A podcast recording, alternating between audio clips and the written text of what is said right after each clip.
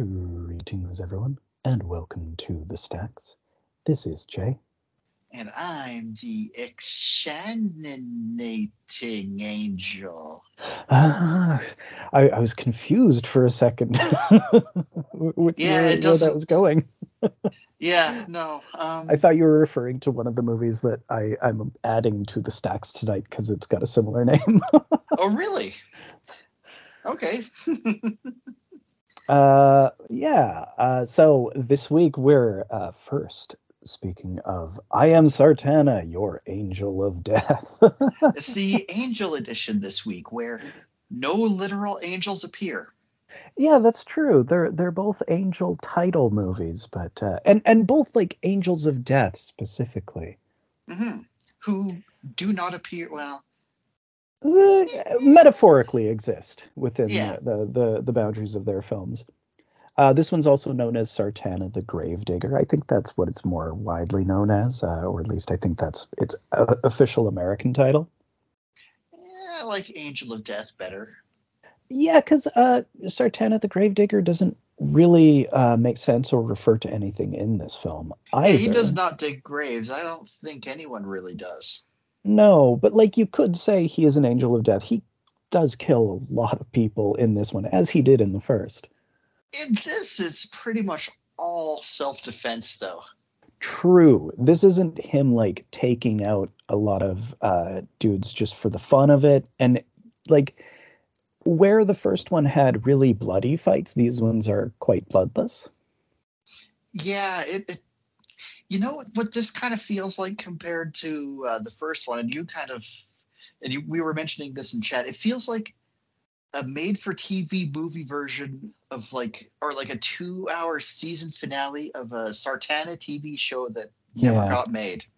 Yeah, because like there's all these characters who know him and he has this history with, and everybody's like friendly and chummy with him. And it's so weird in, in terms of just dissonance from the first one, where like uh, he's this mysterious figure just riding out of and back into the heat haze. Mhm. Like he's he's kind of a ghostly, possibly undead figure in the first movie. In this one, he's just this jovial guy. He does card tricks and magic tricks and yeah, he's like a magician in this one. he's got he's got lots of gadgets he's into gambling it's very self-aware hmm uh he, I, I would say he's kind of almost a james bond figure Well, we were kind we kind of mentioned that a little bit in the first one too, but definitely more so here. He's less morally gray here. He's still True. gray, but not not as gray. He's he's leaning closer to the or further away from the evil. Well it's weird one. because I, I feel it isn't even so much a matter of what he's doing as the tone of the movie has shifted quite a bit like it, it it's so much light so much more lighthearted It really is. It's it's almost it's almost campy. Like It's uh, very campy. Like it, uh, like as I was saying as well, it feels like the '66 Batman series in a lot of ways. Like he's the world's greatest detective. He's actually just mostly doing detective work this whole movie. and he's got to deal with his rogues gallery of people who have gotten him into death traps in previous episodes, but now they're all teaming up to take him down. And who's behind it all?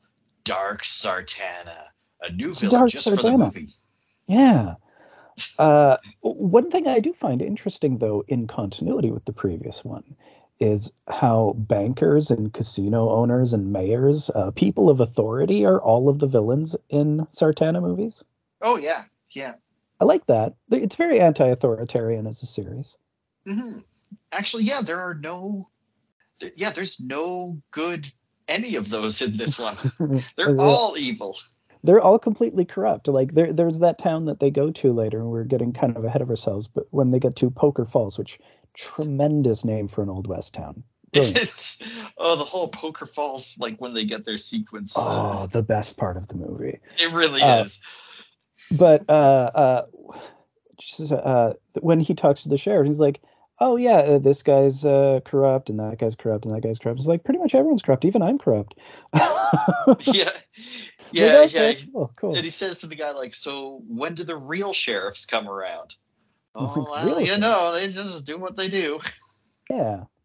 Uh, so interesting title sequence on this one, where there's a dressing dummy that's being dressed up with Sartana's clothes. Oh, I, yeah, I didn't. Uh, I didn't catch that because I was distracted by the card tricks that he was playing.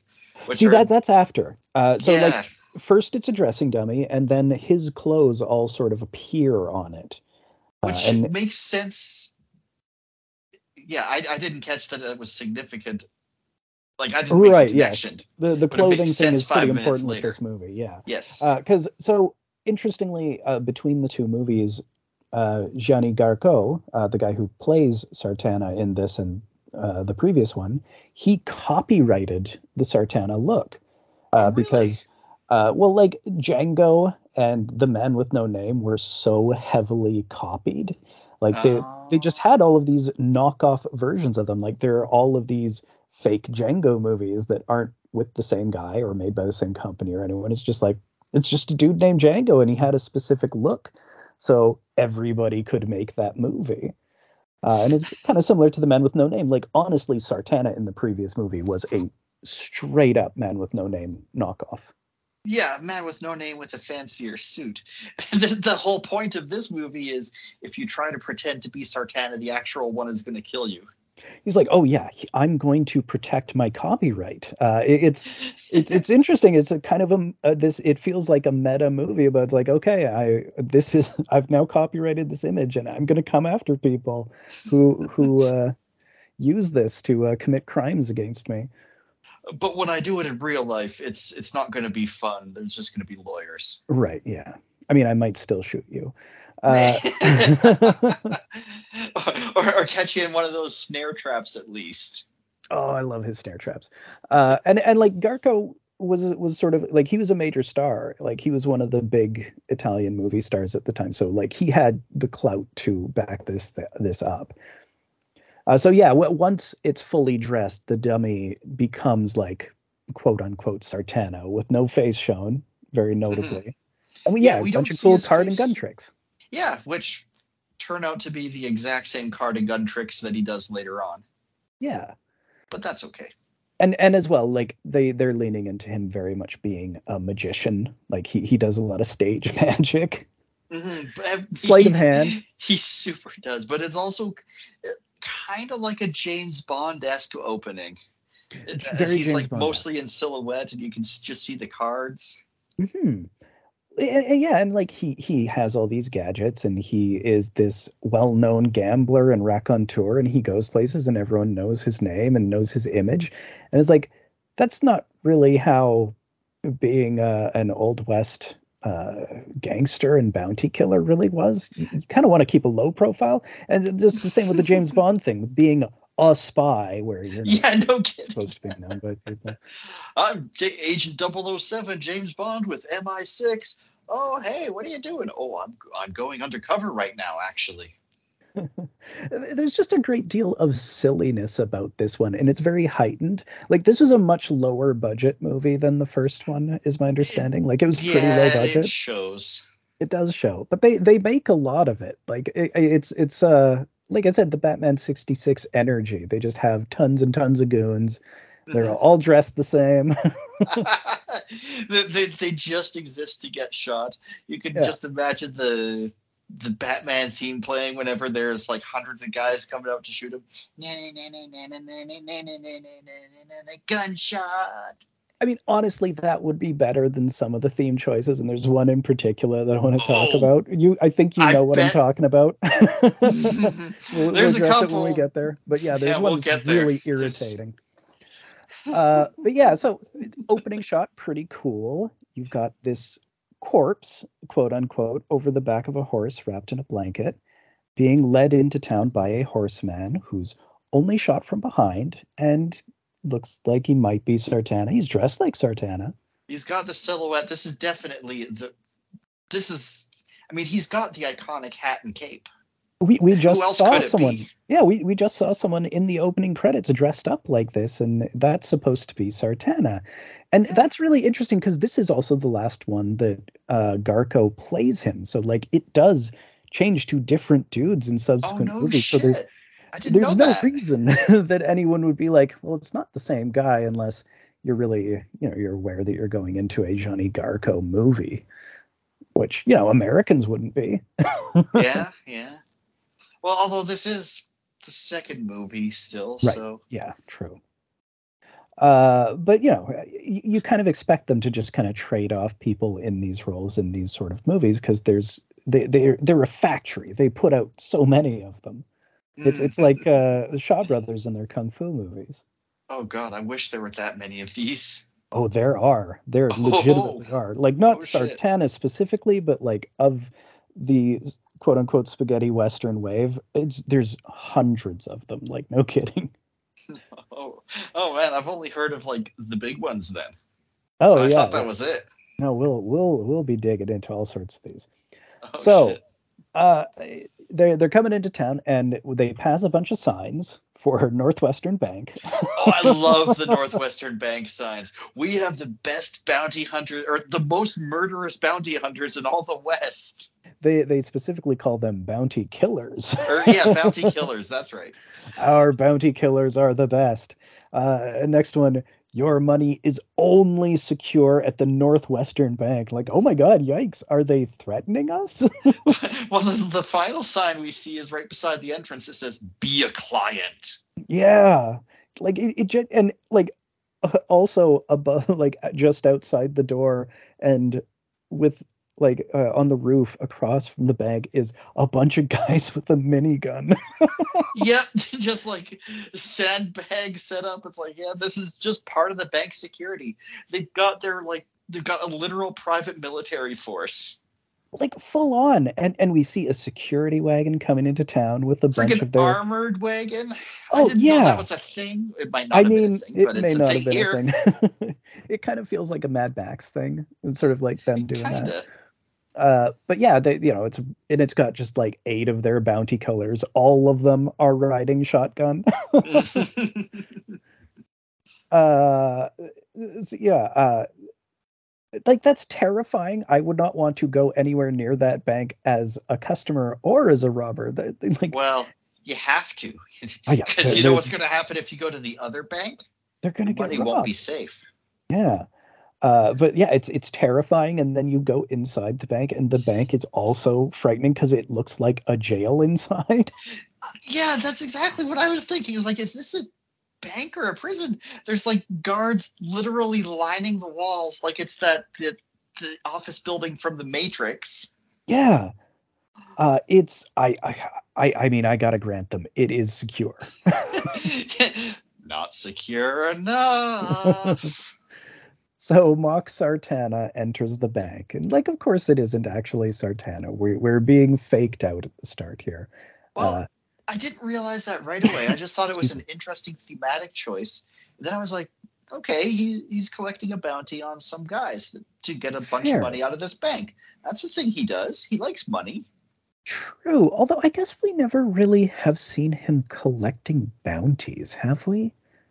I don't know if we have, but it seems it it doesn't seem out of the ordinary for me. What what Right. threw me off was his voice. Actually, I was like, is that Right. what he sounded like? I don't know. And his hair looks a little different, but and The- it's the- weird. Mm, Sorry. No, that's fine. Uh, please. And it's weird that he's working with this gang and then offing his own gang. Right. Yeah. So like, Like like, like, I be- was, full Joker. Yeah, full Joker. I, I was, I was sure pretty early on that it was not him. Uh, but like, it, it it's just that, uh, it it's, uh, where was I? What was I going to say? Um, uh, I don't remember now. uh, but like, yeah, he's. Oh yeah, there, there's a lot of things about him that seem weirdly assumed, uh, in, in terms of his character and things that are known about him, uh, and that when we're watching it, kind of like, is that a thing that's known about him? I mean, I guess maybe. And then I think back to the previous movie and like, did I ever see him do that in the previous movie either? And like, I don't know. He mostly did the stuff with the pocket watch, and he doesn't even have that in this. Oh yeah. Um. Well, I guess. The other Oh, guy yeah, has and- it at the end. Yeah, that's right. Well, that that happened episode 22. You see, when they they switched when they swapped right, the watches. Yeah. Uh, the characters have developed quite a bit since then, and we just mm-hmm. don't have the episodes in between. They're all lost. Yeah, like the the gambling dr- drum thing being a secret bullet cylinder in the thing. It's not a secret anymore. Everybody oh, fucking knows about that. It's it's like a collectible item that all the gamblers in Poker Falls be like rocking these. It's like, oh yeah, that's really cool. We're all rocking these cool poker dreidel gun cylinder things. They're great. It's like the first time Batman busts out a batarang, it's like holy shit. But now it's like, oh well, we know that Batman has bat like bat boomerangs. Yeah, and now everybody has their own variations on them, or just like everybody has batarangs, and you know, Bruce Wayne's like, damn, I should have copyrighted that thing. But then, you know, how do I do that? Bruce Wayne's not, not, as smart as learn. Sartana. He's not as smart as Sartana and like Sartana is out there protecting that copyright. he is protecting his trademark so hard. Uh, so uh, he he's claiming the bounty for Bill Cochran, and we see a wanted poster. It's like, okay, yeah, that's what Bill Cochran looks like. Uh, the clerk does address him as Mr. Sartana for uh, it being something that you might like. Oh yeah, okay, Sartana. Yep. Uh, yeah, he's basically like, that's my name, Sartana. I, Sartana, the one who am here, am the real Sartana. Yeah. Uh, and and the clerk's like, I'm just gonna check on the body. So he unwraps the blanket, and it is indeed Bill Callahan. He told the truth, but he's fully alive, and he's pointing a gun at the clerk. But oh, good, a bunch of soldiers, uh, sorry, bank guards, soldiers, just just came in. Well, no. First, oh, he's no, like, uh, uh, well, uh, Bill Bill Cochran's like empty the safe, and the banker like just takes a step back and he pulls the alarm Oh yeah, right. Just like eh, I'm just gonna pull the alarm. Yeah, yeah, I'm not gonna uh, hesitate to that. and yeah, a bunch of guards come in, and they're dressed just like the other guys.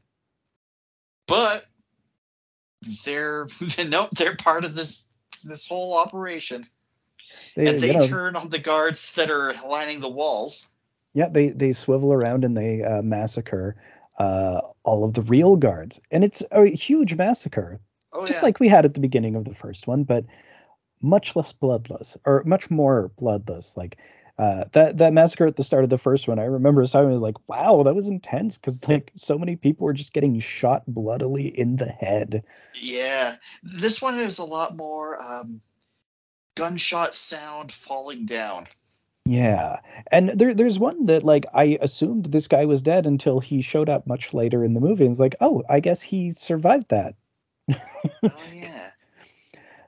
Uh, and so th- another thing here in terms of the assumed characteristics of Sartana, he throws a colored smoke bomb at the vault, and this seems to be a known characteristic of Sartana, but I, I don't recall that being in the previous movie. It's not. I'm I'm pretty sure because he has to find out where the smoke came from. And yeah. it's it's not a known characteristic. It's a known characteristic of freaking what is it like Dynamite Bill? Butch Dynamite. That's a drag yeah, that's name. that's great. Uh, yeah, we, we never really meet Butch Dynamite, but I, I have to assume he's pretty flamboyant. Oh, he uh, must be. Uh, so uh, we see uh, Sartana, quote unquote, reloading his special gun with the, you know, the the dice cylinder thing. Yep, yep. Uh, and like very deliberately leaving it behind, the the used one. Oh shucks! I Sartana have dropped my copyrighted Sartana gadget. Oh, I hope no one uses it to find out that I Sartana have robbed the bank. Yeah, uh, one thing that I do like in terms of the violence of this that, that sort of gives it a, a different impact is when people are shot, we'll often get a shot where the camera tilts and falls with them. Oh yeah, that's that's that's cool. I do like that. It's kind of a fun low budget innovation to to kind of make the camera more action packed. Mm. But yeah, I do feel like once you have all this green and yellow smoke billowing around everywhere. You've got all of these guards in the same uniforms. It's pretty bloodless, but there's a lot of like Zot and Zowie action. It does feel Adam West Batman, like especially in this opening sequence. What color is that smoke? Green smoke would be Riddler smoke. Pink smoke would be Joker smoke. yellow smoke. Is that Eggman or King Tut? Who uses yellow be King? Tut. Uh, isn't that isn't King Tut Vincent Price? I think. Uh, Eggman is Vincent Price. Eggman King is Tut Vincent is Price. somebody else. Oh yeah, uh, like the the unbelievable murderers row of actors who played on the the West Batman series. Yeah. Uh, so dynamite is thrown out. Someone dynamites the machine gun nest outside, and I presume this would be Sartana who did it because that's that's definitely one of his signatures. That's one we know. Oh yes. Yeah. He loves the dynamite. hmm Uh, So they run off. Uh, uh, they they make off with all the money. No one even pursues them because uh, someone says Sartana has the bank manager hostage. Oh yeah. Does he though? That's the thing. We don't. I don't He- recall seeing that. he most certainly does not, but we won't really know of that until the very end because he's the main baddie, as it turns out. Way, way Yep. at the end. Spoilers: the bank manager. Somehow the bank manager was. Yeah, I don't really understand like the whole scheme. Just that somehow the bank manager did it, and still had all the money at the end, and the other guy just got one hundred and forty thousand to buy the town from somewhere else. He he wasn't. He just bought the the amusement park. Oh, Uh, right. But yeah, uh, it's it's very complicated.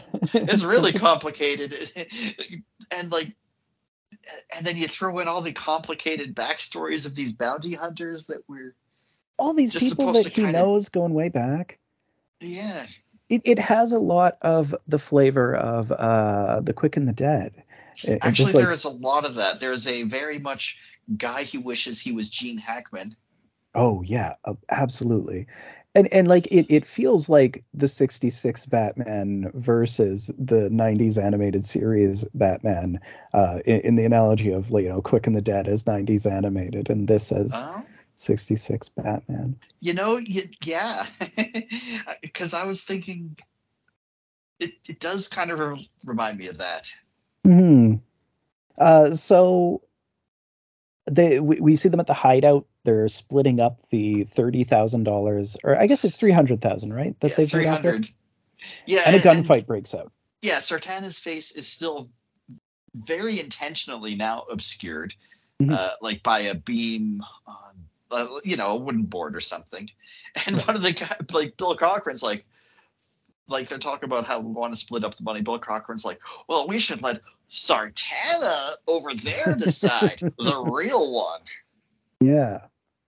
Uh, and yeah, gunfight breaks out. Everybody seemingly dies, but we'll later learn that Bill uh, is is uh, alive in jail somewhere. So the interesting thing is that presumably this Sartana imposter should be as comparable in gun skill with Sartana, but Right. we don't see that ever again when we find out who the imposter is. And it's Well, it's- like we it's like this guy couldn't have pulled that off. Well, to be honest, I don't think we ever see that character pull a gun in the. I don't the think movie. we do. Uh, so yeah, that that is sort of a plot hole, perhaps. Maybe, maybe, maybe he just happens to be really good with a gun and he's just lazy. he could be really lazy or drunk because he seems to be drunk, Drunk. pretty much the whole time they're talking to him in the town later. Yeah. Uh, so, uh, yeah, every, everybody seems to be killed off, and we get this great newspaper headline which offers a 10,000 reward for Sartana dead in just huge block letters, and then in really tiny writing that you can barely see, or alive. Freaking like the most badass uh, police sketch. oh, it looks like the poster for the movie. Yeah, it's so good. Like, like man, props to the artist who drew that. Oh, it's great. And and we get a montage of people seeing uh, this headline. So uh, we we've got uh, Shadow, uh, who we don't really know much about, and you see Klaus Kinski, of course. And wasn't he in the first one too as a different character? Yeah, he was the seemingly major bad guy. He was like the first one killed off. Oh, the knife guy. Yeah, the knife guy. Uh, and and he was pretty cool in in the previous one, and he's a very very different character in this, and a very Yeah, non Klaus Kinski character. He's kind of cute. kind of.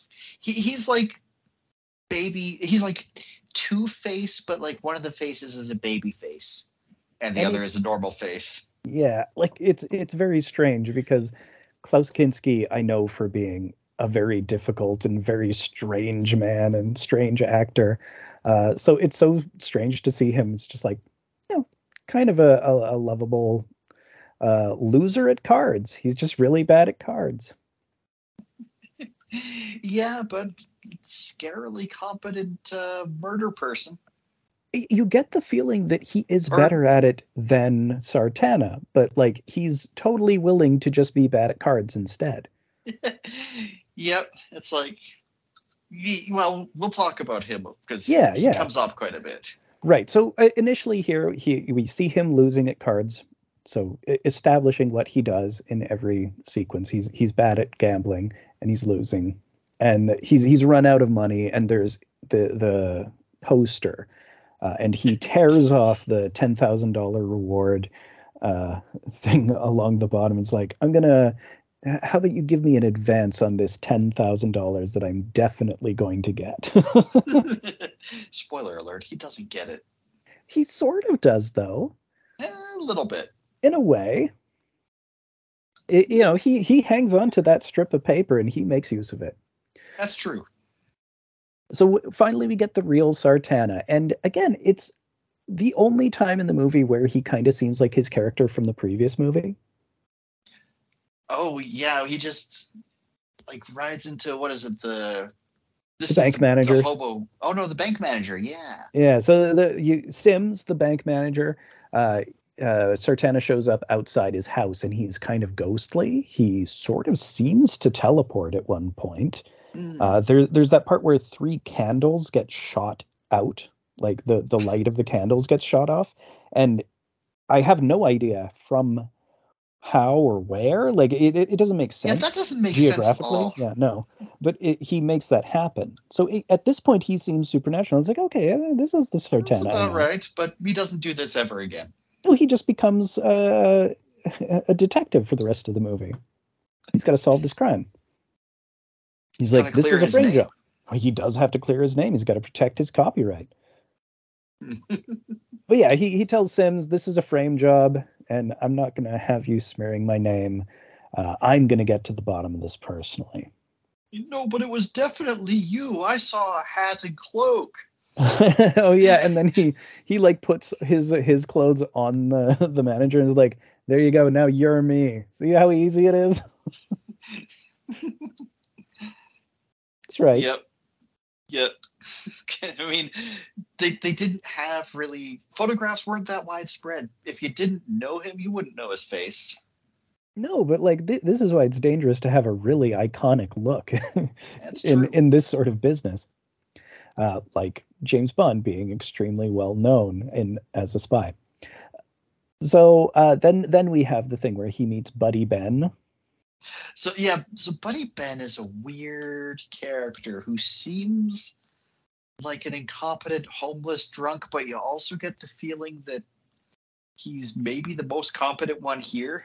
He seems very eerily sinister, but he's also just extremely friendly. Like he wants to team up with everybody. He's just like in a great mood, except for just these two guys here. Oh yeah, because because you know he just got out of jail and they got a grudge for who knows. No, no, they don't have a grudge. He has a grudge against them. They're the dudes who put him in jail. Oh, okay, that's what it was. But like first he's just hanging out with uh who he calls the mayor. it's just it's this little ghost town and he has this other elderly drunk man who he has like designated the mayor of this ghost town to just kind of keep an eye on things for him You were unanimously voted as mayor by me. by me uh, and that's the coffin maker from the first one I mayor. thought I thought so. yeah uh, so Sartana rides into town first before the the two guys, and he does this really. It's it it feels like a parody of uh, Eastwood dismounting the mule in Fistful of Dollars, but it's like the Hot Shots Part Deux version. Because like he's he's riding in, and he like he reaches up to like the hanging pole above a store, and he spins. right. He spins like it's a parallel bar thing. Does an acrobatic spin and leap, and he shoots Ben's hat off. I was like, that felt really silly. uh, yeah. I mean, it's an instant contrast from him kind of teleporting into the bank manager's place with a gun to him, you know, spin, doing an acrobatic spin on a pole. Like, it, it really does feel like, is this Hot Shots? I mean, what, what's happening here? Is this Blazing Saddles? It's it's 66 Sartana. It's 66 Sartana. Uh, so then the two riders come into town. Uh, he shoots them. Uh, uh, one of them survives initially and almost gets Ben in the back, and uh, Sartana shoots him. So, you know, they're they're even. You know, it, it's clear that they're on the same side. At least for now. I, For I now. honestly thought there was a point I thought that maybe Ben could somehow have been the mastermind of all this. Yeah, I mean, everybody could potentially be suspicious because, like, right away, Ben is saying, like, "Oh, I mean, I'll work with you." Uh, but he he does say that he was in jail during the robbery. Yeah. So, and and he says, like, "Oh yeah, no, I wanted to participate in that, but I, I couldn't because I was in jail." Yeah, and Sartana's like, uh, yeah, I'll believe you. That's good enough. like that that does make sense. That tracks. Uh, and he tells Sartana to go see Butch Dynamite. Yeah, oh yeah, and then he, as Sartana leaves, the he says this. The old man says this really great thing, like, uh, so he doesn't have the three hundred thousand dollars on him. And, and Ben's like, not No. at this moment. Not at this moment. He'll get it. I, I'm sure he'll work it out. Spoiler alert: he does. Yeah, someone stole it in his name, so he deserves to end up with it. I mean, Yeah. he's got an he's he's got an image to protect. Yeah, exactly. so Sartana goes to Butch's cabin, and he finds Butch uh, having been hanged. Uh, it it's made to sort of look like a suicide. It- it's pretty bad though because the stool he was supposedly standing on isn't high enough. like obviously not high enough. He, he turns it upright, and it's like a full foot below his feet, his dangling feet. Yeah, He's the world's greatest detective. of Uh, course. and he, he like he finds some more evidence and he like goes to the window to get like a, a look at it in in better light and someone shoots at him oh yeah, that was great because it, like, it, I didn't even realize. This didn't feel like there was going to be a danger scene. It just Mhm. feels like an investigation scene, and then just suddenly, out of nowhere, gunshot. uh, and this is shadow who's one of the people we saw seeing the wanted poster earlier uh, he's- kind of a fun battle yeah, he's he's a Native American guy. yeah yeah Okay, uh, yeah. So uh, I like Sartana doesn't have his gun because it's still on his horse, so he lassos it from his saddle. Uh, he, he he does this trick a couple of times, but uh, in di- at different points. But this is the, this one works.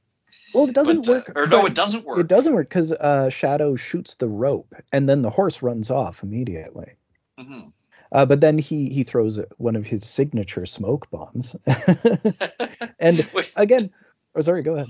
Which it's not his signature. It's Butch Dynamite's signature. He, it's in Butch's. I mean, I guess it's also Sartana's signature now, uh, and Sartana would have black smoke though. I I would or say red. his I would say his signature is uh silly spinning because when what he does here is like he rolls Oh yeah, like literally this, like, somersaults out like acrobatic tumbleweeding out of there. Yeah, yeah, doing like the whole dodge dodge rolling thing. Like if there was a car, he'd slide across the hood. Oh yeah. Uh, and he he shelters in some tall grass. Uh, he climbs up a tree and he uh, jumps down and gets the guy, shoots him. Yeah. And he turns it over and it turns out he's just this old dude he knew. Yeah, the the tall grass chase scene I really liked. Yeah, it was pretty good. Uh, you know, uh, just a, a, a good long sequence of him just sort of popping up out of the grass and uh, him getting into lower places where he he can be unseen. He he was allowed to be a little bit phantom like here, a little. hmm a little bit. Uh, and yeah, so he gets him, and he's like, well, why'd you do it? I thought we were buds. Well, I wanted the ten thousand dollars, you know. Yeah, it's like I, I really did need that money. Uh, so I'm sorry. Listen, uh, Bill Cochran was caught nearby at the town of Hot Iron, and he he refers to him as your accomplice, Bill Cochran. Oh yeah, right. Because he still thinks Sartana did it. Yeah, and he he he dies believing that Sartana actually did it.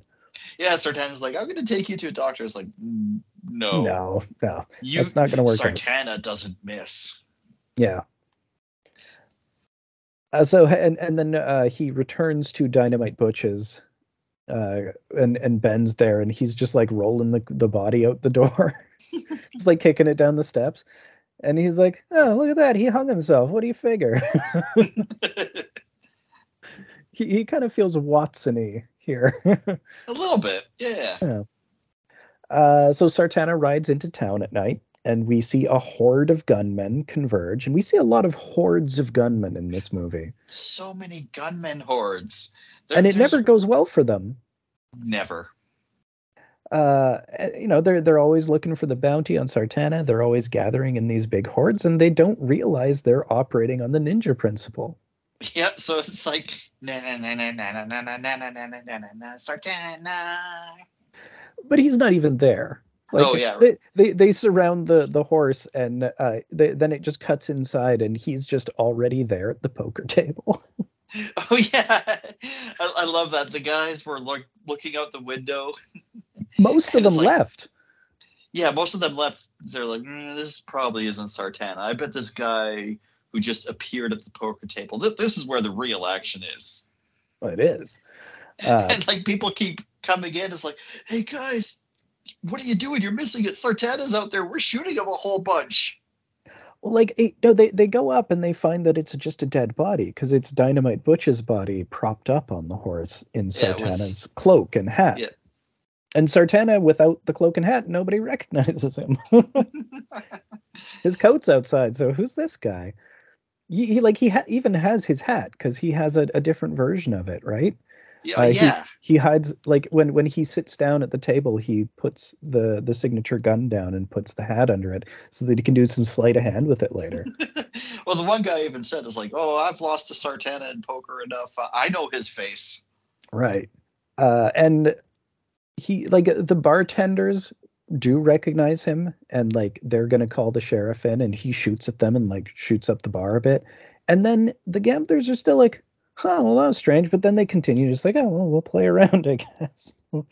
Nothing strange about this really. It would be rude not to at this point. This is the old west. This is what you do. Well, care to play another hand? Ah, I really must be going, but it would be rude not to. so Sartana deals out the cards and he starts asking them about Bill Cochran. And they say, Oh, yeah, I mean, he's just over here in the jail next door. Uh, and one of them finally addresses him as Mr. Sartana. Uh, and the the other people find like the the dumb gunman who had come in from outside.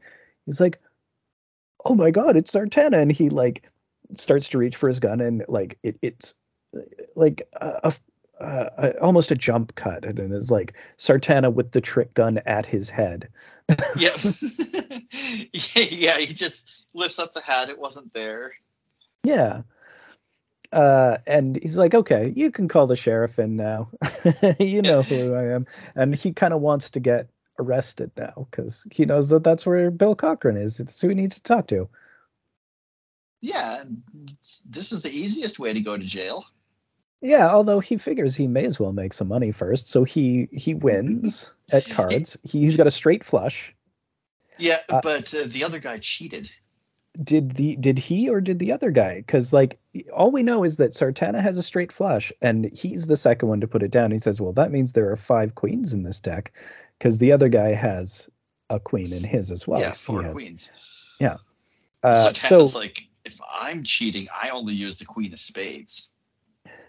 well, and like he he gets up to leave because like you know he had the higher cheating hand if if uh, both of them were cheating. And I bet they're I mean, both cheating, actually. Sartana can real. do yeah, Sartana can do some card tricks. Uh, and the guy accuses him finally as he's getting up to leave, and he's like, "I'm not a cheat. I'm your Undertaker, and he shoots all three of the people at the table. just for just for the kick of it, because then the sheriff comes in and arrests him. And he's like, okay. Immediately surrenders. He wants to get into that jail, which I gotta say, that is Joker behavior. Uh, yeah. And like, you know, it, it was the other guy who was Joker earlier, but I don't know. yeah, it's weird. Uh, Buddy Ben is Robin though, or somewhere between Robin and Commissioner Gordon. I mean, he's he's so weathered and derelict. I guess that's a little more like really drunk and washed up uh, uh, Gordon. Yeah. So I perhaps the Gordon in the Batman. Uh, so Sartana lassos the Ring of Keys. and he, he he catches it on his hat so that he doesn't wake up the guard. Yeah, he tosses the hat to just the right place so that he can like pull them off the table and land in the hat and then quietly pull the hat across without making uh, key dragging noises. It's brilliant. Mm-hmm. Then he just knocks out the guard once he gets out. Yeah. Uh, and he goes to talk to Cochran, who is pretty badly wounded, and he's like, I'm ready to turn on the guy. Uh, but before he can say who did it, he's shot by someone using a telescopic sight from outside. Yeah, I guess sniper rifles were they a thing back then? I don't they know. were they must have been pretty rare at least. I think they would have been pretty uncommon, but like I, I'm sure sights existed. This is a guy who just has a telescopic sight, so yeah, I don't Well, know. Yeah. Un- uncommon in the old west for sure. Guns just weren't that precise. No, well, someone who knows more than us about guns will probably. Yeah, I don't know. Uh, some I don't know guns. But but the only information he has is that i i the only information Sartana is able to get from him is that the guy's in Poker Falls. Uh, and the Poker sheriff comes in, and Sartana's like, "All right, here, I I, I didn't shoot Cochran. Uh, here's the gun. You can see that it hasn't been fired. Yeah, he's like, smell my gun. Yeah. We see Kinski meet up with Ben. Uh, and Ben is like, "Oh yeah, I'm into teaming up with you. That seems great." he's he's pretty into all of that. Uh, and uh, okay, so let's address the music thing here. Okay, so this so this is the one that you were thinking of. Yeah. It sounds like Santa Claus is coming to town, like the first several bars of it. it is exactly a cowpoke version of Here Comes Santa Claus because it's Klaus Kinski. Don't you get it? Oh fuck off! No Isn't way. that terrible? I hate it so much. It's so oh irritating the Oh whole movie. Because like you're sitting here listening, it's like, why am I hearing fucking cowpoke Christmas music in this movie? What is going on? it's And, not like- Christmas time. There's no Christmas happening. Yeah, it took me to uh like I was listening to the commentary track and they mentioned it and it's like, oh, fucking that's why. You sons of bitches. I hate that so much. But you know, it feels like a '66 Batman character theme. Like, It does. like all the villains had one. and, and like each of these guys do have their own little themes. Oh, that's the only one that I recognize because that's Right. the one. I mean, it's it's so annoying. it bothered me every time. Yeah, that's the one that bothered me. Yeah, yeah. Uh, So Kinski is then faced by a horde of gunmen. Again, you know that that's the Yeah. typical gunman formation in this movie for maximum bloodless massacre potential. yep. So they accuse him of shooting Cochrane uh, because uh, they they figure he was the one who let Sartana out and all of that, and they're they're wanting to hang him. Uh, and he he pretty calmly just takes the sheriff hostage, has everyone throw down their guns, uh, and someone reaches for their gun, and he pretty commonly demonstrates that he can draw way faster than any of them. Yeah, just And then- the gun away from him. Yeah, and then he he just like lets the hostage go and walks calmly to his horse and is like, I know no one's gonna mess with me at this point. I've proven myself. Or he's gambling that they aren't going to. No, It's the he's, only he's thing he proven can gamble himself. on. True. Uh, but Sartana is off with the sheriff because the sheriff didn't like uh, uh, hot dead as That, that's Kinski's characters. name is Hot Dead. hot dead. There's some very strange character names in this. Uh, but yeah, he didn't let him out. The Sar- still with the sheriff. They they went to Yeah. Mamacita's. Yep, like a, I guess like a safe house or something. It's like a safe house slash restaurant Yeah. Because it says Mamacita's outside. Like there's a logo, and they're yeah, she's serving them food and stuff. Uh, and Sartana does a bunch of card tricks, and he he manages to get the deputy's gun away uh, under the auspices of teaching him a trick. Oh yeah, right. The deputy's like like ready to shoot Sartana, but he's just bewildered by these card tricks. Yeah, and he he just like takes the gun away from him. And then he no he he he escapes and uh, but he politely turns down Mamacita uh, for sex uh, before he's leaving. He's like, "Hey, you want to go upstairs?" And like, "Thanks, no, uh, I, I've I've got to go." but, uh, appreciate the offer. Well, it would be rude not to. No. we'll talk about well, it would be rude not to in Yeah. the next feature. Uh, so we see Kinski or Hot Dead, which is such a bad name. That's a Uh, terrible I- name. Yeah, I couldn't help but think of him as just Kinski, anyways. Uh, but he's playing cards while riding on a stagecoach, and like the lady next to him is pretending to be asleep. yeah, and she's like, but she's looking at his hand and then tapping the other dude's foot. Yeah, and he, Kinski's just not happy. Yeah, he he's he finally notices, and he pulls the gun and puts the gun to the guy's head, and he very slowly pulls the trigger all the way. He's like, "I always keep an empty chamber. Gives me time to think." And before he shoots the guy again, the coach is attacked by a bunch of bandits, and Kinski just very casually from inside, with no effort, shoots all of them. Like we don't even see his gun; is just all of them die around the the stagecoach. yeah, then they load up these eight bodies onto the top of it, and it's like, okay, we're going to Poker Falls now. yeah, like he leans out, it's like load them up. That's a two thousand dollar bounty. like I know some of these guys. And he continues playing cards with the guy who is cheating. He's like, okay, no more tricks now. You've seen I'm what just I'm gonna capable of. lose anyway. he probably is. Uh, and this is where we get that incredible Poker Falls intro montage. Oh yeah, so this is like this is like a Las Vegas intro, like from one of those movies where they go to Las Vegas and it's just all the flashing neon signs, but Totally. they're just like animated signs flying across the screen. Just these really great art decorated uh like casino signs, but you know, not not neon because it's old west style. Yeah, but Yeah, they're great. And they're totally unlike the, what we see on the actual buildings like oh plum. Uh, like on Red Baxter's amusement park. yeah, all the the actual signs are just amusement park, casino, inn. Yeah, but th- these signs are awesome. Like it, it's such a great little bit. Uh, and Yeah. we, as we come into town, we see a horde of gunmen getting together to take out Sartana.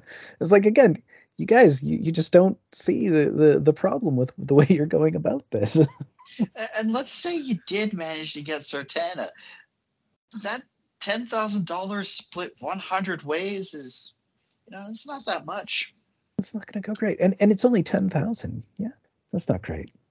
Yeah, Uh, I mean, there's this really cool eerie shot of a bunch of people converging at this church with a red light in the upper window.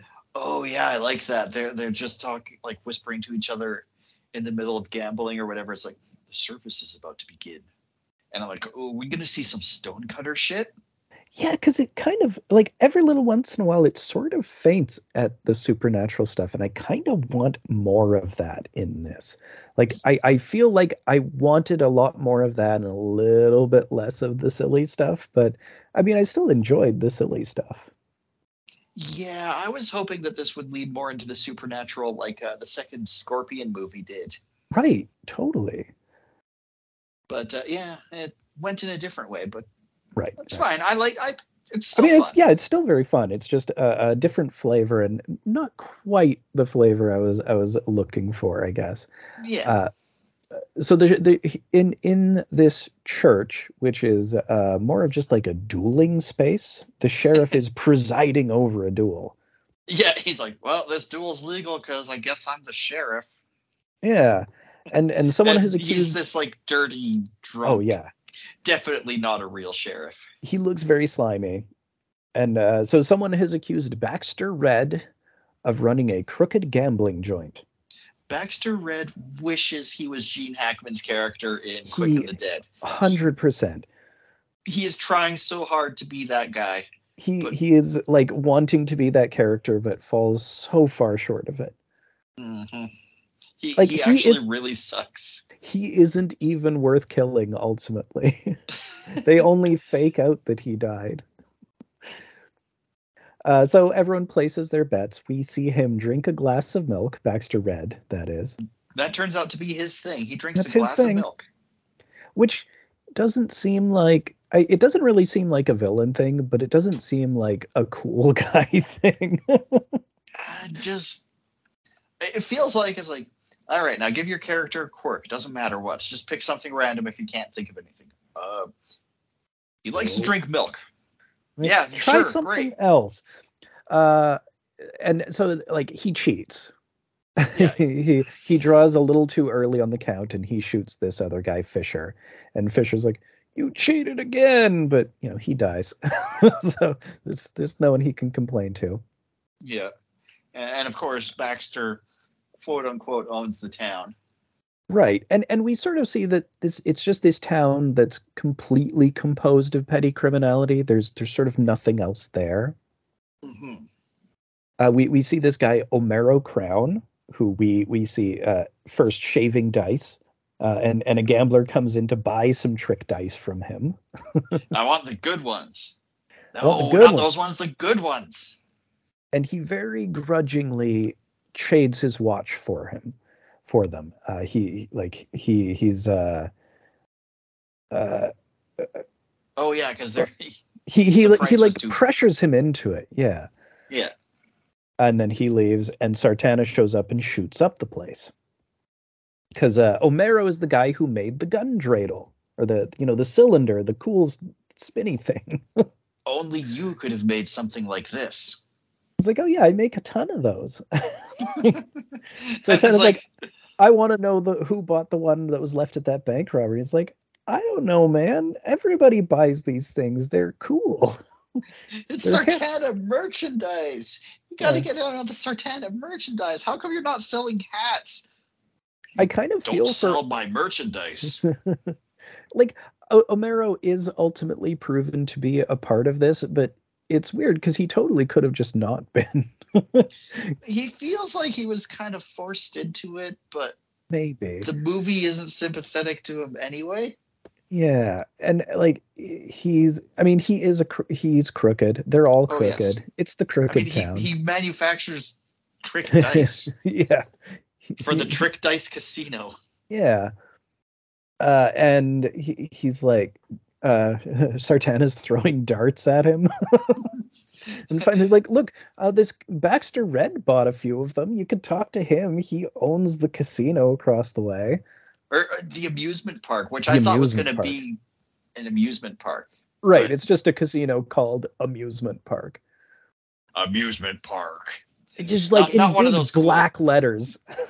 Not one of those cool signs that we saw going by. No, it is a, a yellow building with amusement park in heavy black block letters over the door. About as fun looking as the Northwest Bank. Yeah, I mean similar. Uh, as and uh, like a gunman comes in, Sartana darts him through the palm, which is fun, and then he goes to visit the casino or uh, the amusement park per se. Yeah. Uh, and he he engages Baxter Red in conversation, and he's like, "Oh yeah, check out this painting above the bar." And this bar, like this painting, is definitely like a, a replica of a classical Renaissance painting. There's like a wood nymph and shit. Yeah, some it's one of those kind of things. But they have the weirdest conversation about it, because Sartana's like, "Is that your mother?" No, it's my wife. no, it's my wife. And he's like, "And I killed the painter and my wife because they ran off together." I was like, "You guys couldn't like." just get a painting of a lady? Because this is obviously not a painting of this dude's wife. seems to be backstory you're giving, but that's absurd. It's like, okay, Gene Hackman. Yeah. Uh, and he's challenging Sartana to a hand of poker, and he's like, "I'll just watch, thanks. I'm aware this place is crooked." Fine, you're allowed to do whatever you want, I guess. And he like walks around, and he sees that the roulette wheel is very obviously rigged. That the guy's got like a foot pedal to stop it when he wants to. Yep. So Uh, he throws a knife through the guy's foot before he can hit the stop pedal and uh, wins a bunch of money. He's got to do it winning a bunch of money. If it, like he oh, watches it, he watches everybody lose a bunch of money first, just so he can see how it works. I mean, he can't do it if he's not making money. No, he's not trying to expose. ex- He just wants to make the money. Exposing the cheating gambling, that's just a secondary thing. That's icing on the cake. Yeah. And then Red's like, oh, well, the house will pay you what it owes. Reluctantly. He he actually does pay him double because he really wants him to leave. Yeah. Uh, but yeah, grudgingly as well. Uh, Yeah. But but then there's this other gambler who complains about like, why does Sartana get the money and I don't? I bet on the same number as him. And Red's just like, no, you didn't.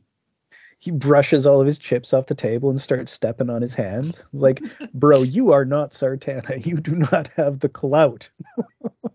Remember, this is this is my town, and I own it because I'm the best, fastest, gu- best gun guy. Uh, so we see uh, Omero Crown get attacked by a couple of thugs in the dark because uh, they say he promised that Sartana would never come to Poker Falls, and they're pissed off That's at the him about it. How on earth could this guy have made that promise? Well, like absolutely, because this seems like exactly the sort of place that Sartana would show up in.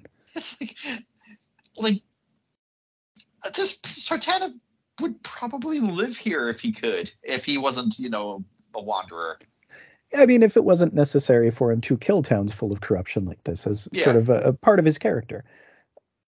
Uh, this is my favorite building in town. He checks into French Hotel. I love French Hotel. like it's you you haven't seen Alphaville, right? The Alphaville is this great 60s French uh lo-fi sci-fi. Um, no, that doesn't ring a bell. it's just like it's like a noir movie. It's this dude who's just like driving around France as a detective in like an old car, but like he calls the car his spaceship and shit. It, it, it feels like this is doing that, but like all of the signs we saw are supposed to represent what those buildings actually are, but we're just seeing the generic versions of them. Uh, like like uh like when Romeo and Juliet are talking about their swords, but they pull out Yeah. their guns Absolutely. with sword written on them. Yeah. So French Hotel, yeah, just a blue building with the big big block letters that say French Hotel on it, uh, and and the clerk is Asian, Oh And- yeah, yeah, that's right. and like he sends him up with the bellboy, quote unquote, who's just a gunman. Of course, He's they're all gunmen. very obviously a gunman. and Sartana makes the guy go into the room ahead of him, and he gets shot. and then he shoots the gunman, and then like starts ringing the bell really angrily, and like the the clerk from the front desk comes out. He's like, "Take that trash out! You're a liar! You said this was a clean hotel." And he's like, "Well, hey, hey, in fairness, how how did you know that the guy was going to try to shoot you in there? That's not cool, man. That you do." Yeah, that's that's just totally unfair, dude. Uh, the sheriff Ruined comes to see him. attack. yeah, the sheriff comes to see him about this shooting, and he's like, "Yeah, I mean, I can see that this is justified. Obviously, uh, you know, uh, you- you're fighting people who are trying to kill you. I, I'm used to that. The whole town's corrupt, by the way. Uh, I'm corrupt, by the way. he, he's completely upfront about his own corruption. He's like, "Oh yeah, I, I'm totally full of shit too. Sorry. Just be prepared." yeah. Okay, so Sartana is asking him about Cochrane. Uh, and Sheriff is like, well, he worked for a bouncer, or he worked for the judge as a bouncer, uh, which is what most people do in this town. It's it's the easiest position. Most people are bouncers for the judge. Yeah, you know, judge, corrupt judge needs a lot of thugs. And Yeah, bouncers, absolutely. rather. Yeah, bouncers uh, is is, and we we see the bouncer training in a little bit. Uh, first, we we see Kinski riding into town with the stagecoach with all the bodies on the roof, which is great. And then yeah, Yeah. bouncer tryouts. Oh yeah, so they're they're just saying like, uh, hey, you guys weren't supposed to be bringing the stagecoach into town, and it's like, yeah, well, you know, this guy kind of made us do it. Yeah, this guy kind of he's the sort of guy you do what he says. Uh, and then yeah, uh, bouncer tryouts consist of uh, the judge's top guy just Oh standing yeah, there. right. All right, you need to punch me in the face as hard as you can. Yeah, and if they're able to faze him, then they're hired. the first Yeah. guy is not successful. And then Sartana is the second guy, and he very easily knocks the tough guy out. And then he pulls out a big wad of Northwestern Bank uh, bills as his bona fides. He's like, hey, look at judge appears to be the only person in the world who doesn't know who Sartana is. Yeah, it's crazy. Uh, he's like, well, I got this from Bill Cochran. Do you know if he's got any other friends around here? And a great line from the judge. There is no such thing as a friend in Poker Falls. oh my Uh, god, you pedantic fuck! Who does he hang out with? Yeah, just I, I I'm looking for associates. Uh, You you obviously know what I meant. You you grammar Nazi. So Sartana steps out, and we see a horde of gunmen getting into place. And this, this is a really great action sequence. He swings into the back of a covered wagon and takes off during the Oh, like as the gunfighter takes And off, we got like the camera in the back of the wagon. and he's like taking them out from the back from like with a shotgun. He gets like eight dudes. Yeah, I like this one. And Omero, uh, he's like, he mustn't get away. Uh, Sartana gets off a wagon onto a roof, and like from the roof, he shoots five riders after him. Uh, then he he managed to get pinned down by a group of dudes, and there's the bit with the wagon wheel. Oh yeah, right. So he he finds this wagon wheel sitting there, and he's got some of his signature dynamite, I guess. I would say that that is one that's something authentic because he did use dynamite quite a bit in the first movie. Uh, you know that's true. Yeah, yeah. Which he stuffs into the wagon wheel hole and just sends it rolling, and they're like, "Huh, wagon wheel." Well, it gets to them and explodes. Pretty great. Yep. And, and and he does a couple uh, dynamite tricks. He sets some up and like shelters behind some junk, and then when he stops shooting, they think they got him and come to investigate. It's very stupid. Uh, they get blown up. Yep. uh, he dives through a window. He shoots the three dudes who like are outside. Uh, but then it turns out like he turns around and he's in amusement park. and Omero's there with the shotgun. Yep. Uh, and But- he he has the drop on him and he's going to shoot him, but Hot Dead saves the day. Yeah. So how did I can't remember? Does he make an entrance or was he already there? I think he was probably already there, but like I, I don't think there's really any entrance. It's just uh, Omero is shot and it, it like cuts and there's Kinski. Right. Right. And he just wants to go back to the slot machines. Well, he said, "Well, I'm here to collect on that bounty," but he immediately starts playing the slot machines uh, while he's having this discussion 'Cause he's he's a total gambling addict. Oh, totally. Like maybe one of the maybe one of the worst ones. And he's talking about oh gosh, what's he saying here? Oh yeah. His hang up is like, well, I owe you a bunch of money from losing to you in gambling, and I can't kill you without paying that back because otherwise people will think I killed you to run out on the debt. Yeah, it's like I, I owe you this five grand, and I, I really don't want people to think that I killed you over a debt. That that sucks. So here I, I, don't really know how to resolve this. And Sartana's like, okay, well a double or nothing bet. Uh, we'll we'll cut cards. If if Hot Dead wins, the debt's canceled, and we can have our duel. And, uh, if Sartana wins, he just owes him twice as much. yeah, if Sartana wins, you owe me ten thousand dollars. Uh, and so they cut cards. Sartana does win with ace high. And but it looks like a three to me. Yeah, I love that. He shoots it like perfectly to make it look like a three of whatever. Uh, three of spades or whatever, yeah. And you know, uh, Sartana pulls out his little four barrel gun, and, and it's like, "I never knew you to be a cheater." It's like, just joking, just playing around.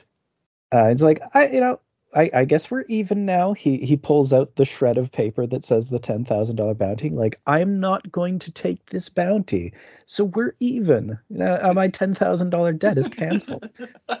I kind of feel like this was his whole thing. He never had any intention of killing Sartana. He was just kind of figuring a way to clear that debt. but now he's still indebted to the other guy. I guess so. but like, who knows? Is he ever going to see that guy again? Probably not. Probably not. Uh, so Sartana shoots a slot machine and it pays off for Kinski, so he gets a bunch of money as a reward for being you a friend. You brought me luck. you brought me luck. He's like so happy. He's on the verge of tears. Yeah, and that's like the last we see of him. Like he has a real happy ending in this movie. Yeah, he just well walks out of the movie. Yeah. And outside, a fake Sartana rides into town. Oh, but this isn't the fake no. Sartana. This is just. This is a fake out fake Sartana. A fake fake Sartana.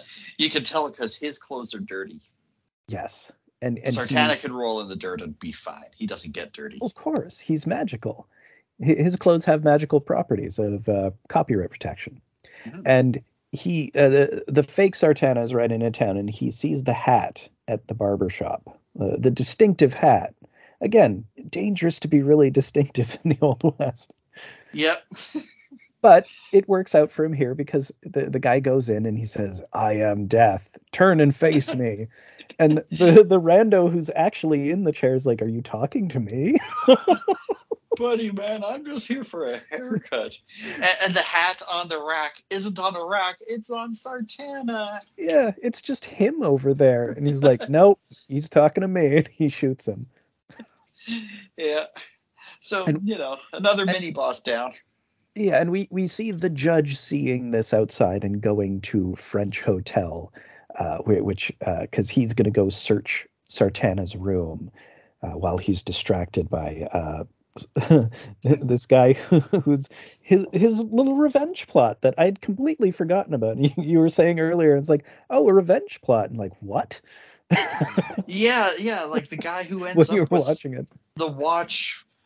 Apparently, in episode 34, he ended up with the watch that uh, Sartana had from the first movie. So Somehow. there's like multiple revenge plots involved here, and it's just like, really? yeah, you like ki- you killed my. Have... The, the guy's like, you killed my brother, Slim Shotgun.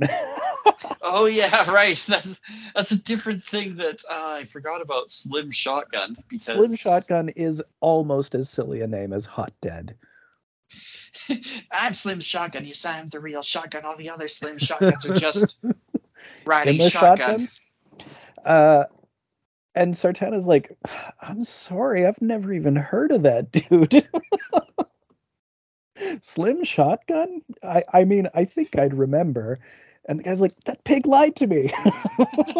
this is just like a fake out. This is some random dude. Yeah, he's not even here for the bounty. He's here for this thing that didn't even happen. Yeah, well, like Slim Shotgun is involved in this, as it turns out, though. Uh, because, like, so first they go back to the room, or, or actually, the judge is searching through Sartana's room, but Ben is waiting in the closet for him. Oh yeah, because Ben's been following him around the whole time. Right, and they they just kick the judge out. It's like, well, if he's looking for the money, he can't be our guy because our guy has the money and knows we don't have it. Yeah.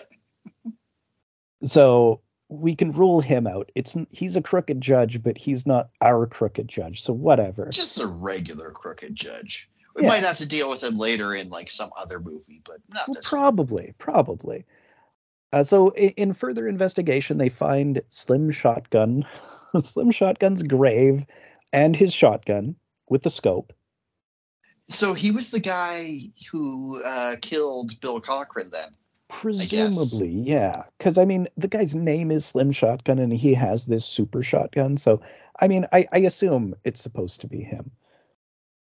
And Sartana sends Ben to harass the roulette guy some more over at Baxter Reds. oh yeah, right. He's he's using the roulette wheel to grind his knuckles. That's an He's just like holding it on him. Yeah, it's great. and and the guy says he, he he gives some background. So uh, Baxter Red bought the place from Tracy Three Aces for a hundred and fifty thousand. which Uh, is half of the take from the bank That's robbery. that's half the take from the bank robbery. Where could uh, he have got that money? Where did that come from? And uh, I don't know because uh, he it's not part of the three hundred thousand. or yeah, maybe he just seems like he just got it from somewhere else, I but think it's he still did get related it. to the plot. It's it is all related. I I think Sartana just extorts the money even that was already spent. Uh, Oh, but like could be. Sartana goes to see the sheriff and he drops 30 coins in his bath. It's like like Judas was given. And he's like, "Why did you kill Slim Shotgun?" Cuz he knows that the sheriff is the one who killed him and he's like, "Well, all right, uh Baxter Red paid me to do it. He gave me a grand." I was like, "Okay, well, set me up a duel with this Baxter Red." Okay, well that's actually really easy to do. We've got this whole infrastructure in place for duels. It's actually really cool. Yeah, I mean, we're we're kind of working up to maybe being this town where it's dual town, but I mean, we're not even close to that. Baxter Red is just not living up to his end of the deal. Uh, How many people does Baxter Red usually have to put a knife in my back? Three or four, depends who you are. he's like at least two. Uh, he's like, okay, you know, that that'll be helpful information to help figure this out. And and we we see Baxter Red and all of his gunmen lying in wait in a stable in the dark, waiting for him to arrive. And this is kind of a cool scene because this is an, another one of them that sort of calls back to the first one because he's kind of using slasher movie silent kills here. Oh yeah, where he gets the throwing knives. hmm And, And he, like, just He he, people are he just gets an falling over. yeah i mean again totally bloodless but uh it, it's kind of fun like they're going down with knives he gets an an organ playing so like they're distracted by the music on one end like it's a, a player organ Well, it's it's not a player organ. It's Buddy is like inside it or behind it. i guess uh But there I was yeah, I was wondering about that. I was like, okay, Yeah, I the organ's really a know. nice touch, but it doesn't No fit one's with playing it. anything else in the doesn't Magic. fit with anything else in this movie though. uh there, there's a part where he lassos someone and hangs them upside down in the middle and then gets everyone else to shoot him which was fun Uh, good old Sartana snare trap. Once a movie, it seems like. You got to do it. And he he only pulls out the gun to get the last two of them, and he he exterminates everyone but Baxter Red, and Ben and Sartana both surround Baxter.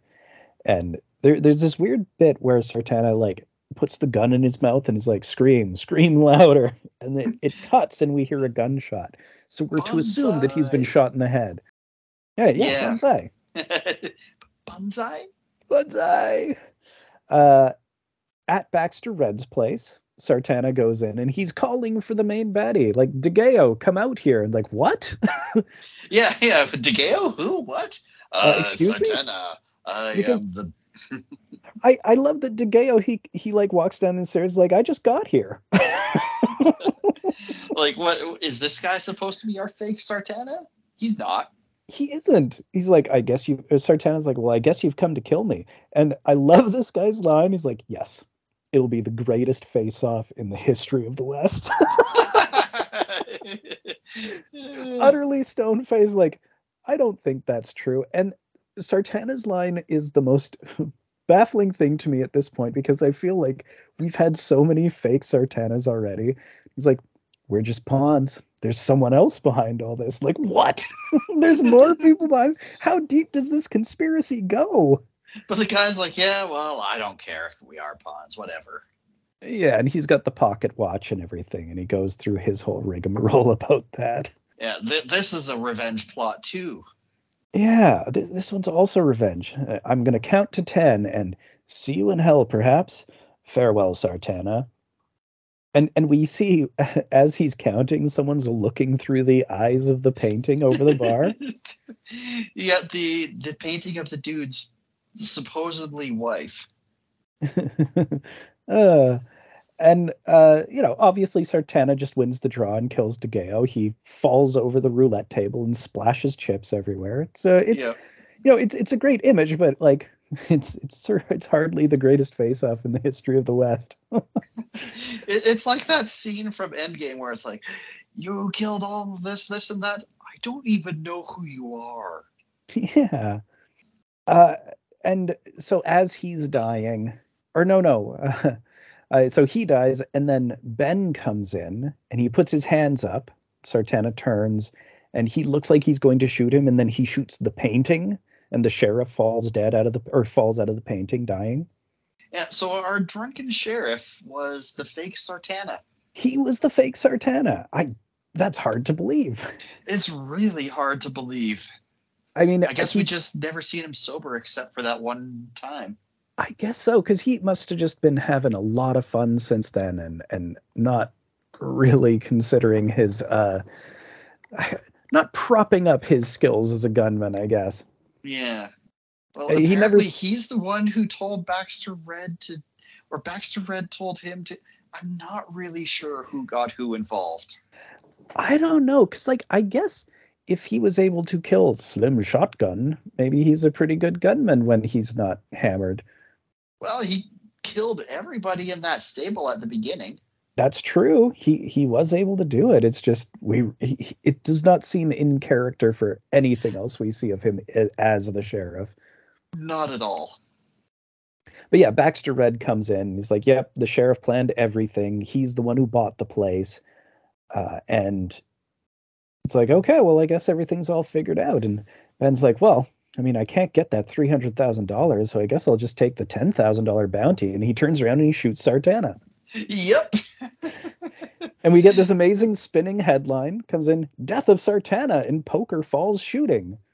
this is a hell of a fake out again too. It's like, oh, holy shit! This one, this one kind of got me because shooting Sartana for the ten thousand does seem like something that this Ben guy would do. Right, because he seems shady through the whole movie. As friendly as he is, and as much as he wants to help everyone, that never seems trustworthy in a western. He very clearly wants to help Sartana because he knows that Sartana will get the money, and if he helps, he might right. get some of it. Yeah, that's his whole motivation for helping anybody. Yeah, and so Ben rides up to the bank president's office, and he's got Sartana's body with him. Uh, and he, uh, the the bank president's like, "All right, I'll pay out the bounty. And then obviously Sartana gets up and puts a gun to his head. they're they're you know they're they're style biting the guys who style bit them. Turnabout is fair play. It's the same thing. Yeah. Uh, and he's like, okay, I'll I'll have that three hundred thousand dollars now. Uh, and they make him write a letter to the judge admitting that he stole and spent all of the $300,000 and that Sartana is totally innocent and absolves him of all guilt. Like, you'll obviously have to go to jail for this, but I'll tell you, it's better than us killing you for it right now. yep. And, and I love what they say when, when they're riding off. It's like, so if you're not the one who robbed the bank, how come you kept the money? And Sartana literally says, Come on. come on. the money's me? already stolen, on. right? Bruh. Bruh. Give it back to a bank? Jeez. I mean, that seems unlikely. I mean, that's the bad guy bank. It is the bad guy bank. They're a very bad bank. Uh, so yeah, they leave with the money. The end. Yep. a fun movie. I it's a lot of fun. I liked the first one a lot better, honestly. I agree. Totally agree. Uh, I like this one's fun, but it's a totally different tone. I was I was way more like into it. Like I was way more into the series as a whole at the end of the first one than I was at the end of the second one. Yeah, uh, and, and, like it's it's fun, but it's uh like it's so much sillier. Whereas like the, there was a weird intensity to the first one that was kind of uh, original and unique because like we'd seen Fistful, and then you go to this one where it's like the violence is considerably amplified. This one it's scaled back a lot. It feels almost Disneyfied in yeah, a weird like sort it way. feels like it's like okay, we gotta we're gonna make her Sartana. Like it feels like a made for TV Sartana. It really does. Well, like not even made for TV, but like part of a series of made for TV specials where like we've missed a bunch because like he seems like a really different character from when we last saw him, even though it's the same actor. Yeah, and it feels like a bunch of character development happened. He definitely went on different adventures that that come up. I mean, we know he Oh, goes yeah. on different adventures, but the other adventures that we didn't see Well- come up in this one. The the weirdest thing is just that he's got all of these friends and is well known, and and that's so weird for any Western hero. Like I'm so used to, especially in these spaghetti westerns, where they just ride in out of the dust and nobody knows who they are. Mhm. They're But mysterious. here he's like, all right, well, somebody's pretending to be me. First, I'll interrogate the Joker. Then I'll go see what the Riddler's doing, see if it was Yeah. him. And uh, after that, it's like, oh, already down to the puzzler. Oh boy. Kite Man, Oh, it's really? the Phantasm. The Phantasm. Uh, so that being the case, uh, do we want to watch Sartana's here? Trade your pistol for a coffin. Uh, Hmm. next, or the Ipcress file, which is the first of the Michael Caine Harry Palmer films, uh, sort of uh, contrast to the Bond series that Michael Caine did in the uh, 60s, which are like a much more down to earth spy where he's like kind of just this cockney con man who's gotten a job with the government and is really good at talking people into shit. Uh, well, I'm reading the back of the next Sartana one, and it, it looks like, uh, oh yeah, right, and it's a different actor. You were saying, yeah, this this is a new guy. yeah, our debonair anti-hero arrives in a. Is he an anti-hero? I mean, in the first one, I would say he is. Yeah, I, I he- guess he still I is guess in he the second one because technically he, is. He's he steals all the money. He does keep all the money, but you know he stole it from a bank, so that's not really bad. It And depends. it's a yeah. bad guy bank. It is a bad guy bank. Very bad guy bank. Uh, yeah, so he arrives in a mining town and quickly involves himself in the backstabbings, double crossings surrounding a stolen shipment of gold. Oh, it's another one of those. Uh, but he's not the only stranger in town. Uh, Sabata, a white clad gunman with a fondness for quoting Shakespeare and Tennyson, oh my god, um, ensures the situation will be even more complicated for Sartana. Is, is this going to be our our egghead villain? It kind of sounds like Sounds it. yeah. like it might be. and and it's uh, another one like from I, I read it before and it does it definitely sounds like once again he is a detective uh, investigating a case in the old west again. Yeah. Um. Well, we can always come back to Sartana. It's it's it's not going anywhere. Oh yeah. Let's let's, uh, let's put this Michael Caine thing up next. All right, Ipcress file. Uh, a very interesting movie. It is one I've seen before, but it's pretty cool, and it's part of. I think there were three of them, uh, and it's a it's a box set of those, uh, and they're cool. they get progressively zanier. And the the the last one, Billion Dollar Brain by Kurt Russell, is or Kurt Russell, Ken Russell, is a very strange movie. All right. Okay, sounds well, interesting. yeah. So, any last thoughts on our second Sartana film before we move on to part two? Um. No, I think I think I'm ready for.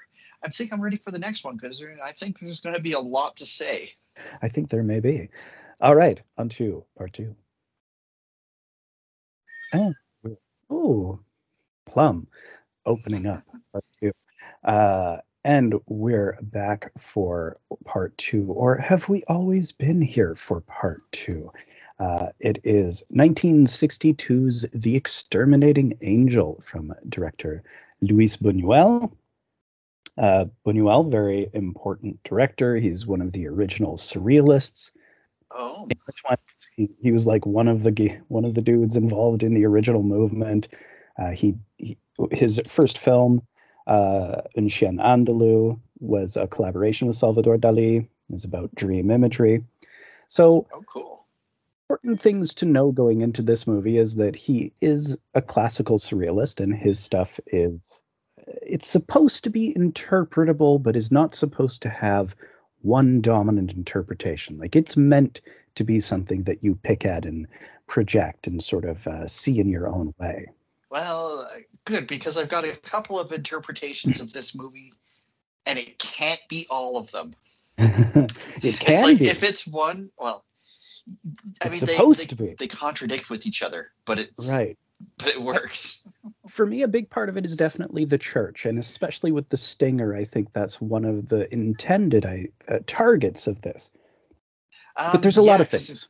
because it opens up with just a long shot of the front of a church, Right. Where very little of, almost none of the movie takes place in this church. Maybe like No. two minutes are in the church. Right. Uh, but, But, it's uh, it's tough to get out of the church. I mean, you you you, and you got to go to church.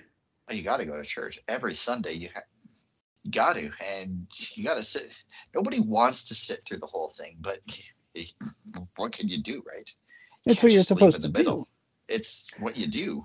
Uh, yeah, and and I, I feel like that's definitely a big part of it, and and just not even so, just the going every day, but just the uh, involved with the morality of the church and uh, following church doctrine in your entire life uh, instead of you know uh, living by virtues or whatever, like you know personal virtues and uh, deciding what's best in a given moment. But yeah, I, I feel like that's a big part of it because that's a constant target Luis Buñuel has. Like being familiar with his Mhm. work, he takes some shots at the Catholic Church quite regularly. No, Just just The- a little bit, you know. but He's the Catholic whole- Church is blameless. The Catholic Church certainly feels blameless. Uh, That's yeah, what they want you to think. Like it's a it's it's a big part of his work is sort of satirizing that. And like his previous film Viridiana has a lot of that. Uh and and this one yeah it it only really slots it home at the end but the end really it's like oh oh i see.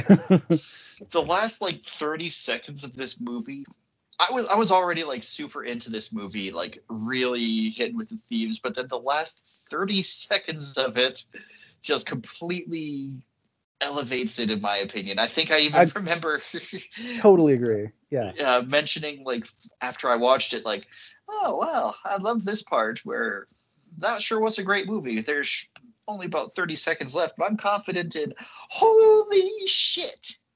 You, you were saying to me it's like oh that was an interesting that was kind of an odd ending with them all at church and i was like or is it yeah, yeah. What did I say? I'm like, wait a second, it's not over. oh my god, this is the best ending Yeah. to a movie ever.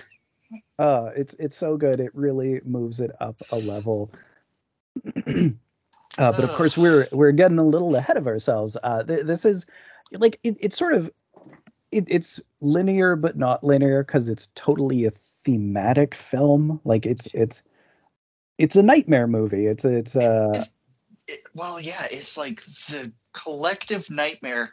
One interpretation I had is Mm, that mm. it's the collective nightmare of about 20 people and all of their anxieties just manifesting themselves in this room. there's certainly an element of that and and like dreams are a big part of surrealism like uh i i Un Chien Andalou is supposed to be based on a bunch of images from dali and buñuel's actual dreams although Oh. some of it is very clearly aimed at the church because like so one, one of the central images in Un Andalou is there's this bit where there's this person who's walking really heavily and we see that like behind them they've got all these chains and the chains are like there's all these suitcases and luggage and there's like a bunch of priests and there's a couple dead donkeys. Oh my god. and you know there, there's obviously the metaphor of them just like being weighed down by all of this literal baggage and chains and the church. Uh, and like you know that carries through to this. This is all of these people are so weighted down by uh, their responsibilities and their church in the church and uh, social uh, what, what what would be the word um, social niceties Social obligation. um, social oh obligations is good Yeah, I don't. There's a term for it that I. It's on the tip of my tongue, but of course, now that I need to say it, it's not there. but like particularly of a, a very specific high class variety where uh, there, there's a, a particular amount of etiquette involved, like really So, high yeah, etiquette. etiquette. That's what it is. It's like, well, we don't want to do this thing, but it would be impolite to refuse. Yeah, uh, and uh, what one of the other things about the movie is just a, looseness of reality that the real. Wow, Plum is not happy tonight. No, I, I opened up the the boot room so because that's the Oh. coolest room of the like right, the the least hot room of the whole house. and she likes to yell so- in there. Good, good acoustics. Well, I'm not in there. Right, but like she can go yell in there. Yeah, she can yell in there, and she wants me to be in there. That, that is what she wants. She there. wants me to. Oh yeah, but I I can't record in there because it's going to be echoey as shit. Oh yeah, yeah. well, that's fine. We, we'll have her punctuation. Uh, so, uh, what was I saying? Uh, the, yeah, the the jaggedness of reality around this movie is that like there's this. Uh, uh, there there are all these little hints around the edges that things are weird before things get weird. Yeah, it takes a. You, you don't start to realize anything's really up until about like 30 minutes in, and otherwise it's like, okay, well, this is just a little bit of a weird dinner party, but whatever. Then Yeah. Am I supposed to care about all these characters? And ultimately, I didn't. No, and I feel like you kind of aren't. Uh, uh, these are typical Buñuel characters. He'll get just a bunch of rich people uh, who are supposed to be very high class, and through the course of the movie, he will show them to be very low class indeed. like that, that's kind of his his his deal. It's uh, his favorite thing to do. I, I tried to keep track of who was who and what everybody's deal was, and I There's gave so up after many like of them. five people. And so many goddamn. and it turns out the five people well there's 20 Yeah. plus the the people who left at the beginning um the servants. Yeah, mass servants. exodus. They're they're out of there. Yeah see i think this could also be a metaphor for the rapture or why people think the rapture is such a terrible thing. But uh, we'll, we'll get into that too. Absolutely. Yeah i don't know if that was I, it I'm might sure, not have been but I, I i don't know when that theory like the sort of modern understanding of the rapture i don't know when that kind of came about. Like i feel like that's kind of a modern american christian movement. Oh really? I, th- I I thought that was like an old old thing. I mean, the basic concept of it exists, but in terms of the the modern movement of it, like the Left Behind novels and stuff, like all of that comes from a much more recent strain. Uh, Oh, but I, I'm not sure where exactly. But yeah, I'm I'm interested to hear your your take regarding that because I, I mean, the, the rapture is certainly a thing in like uh, the Bible or, or like certain elements relating to that. yeah so well let's set the scene because Mm, yeah, yeah. the the middle isn't so much important like the bits and bobs of what happens in the middle aren't as important as the overall arcing thing but setting the scene is important here we've got uh we've got the outside of this we just see the gate first of this like fancy presumably fancy manor really fancy gate anyway. And there's Huge. one serv huge Looks like a really big place. uh, and you can't see over it. You can't see wall. over it and like it's big and voluminous enough that uh you you wouldn't be able to hear someone in the house in a room.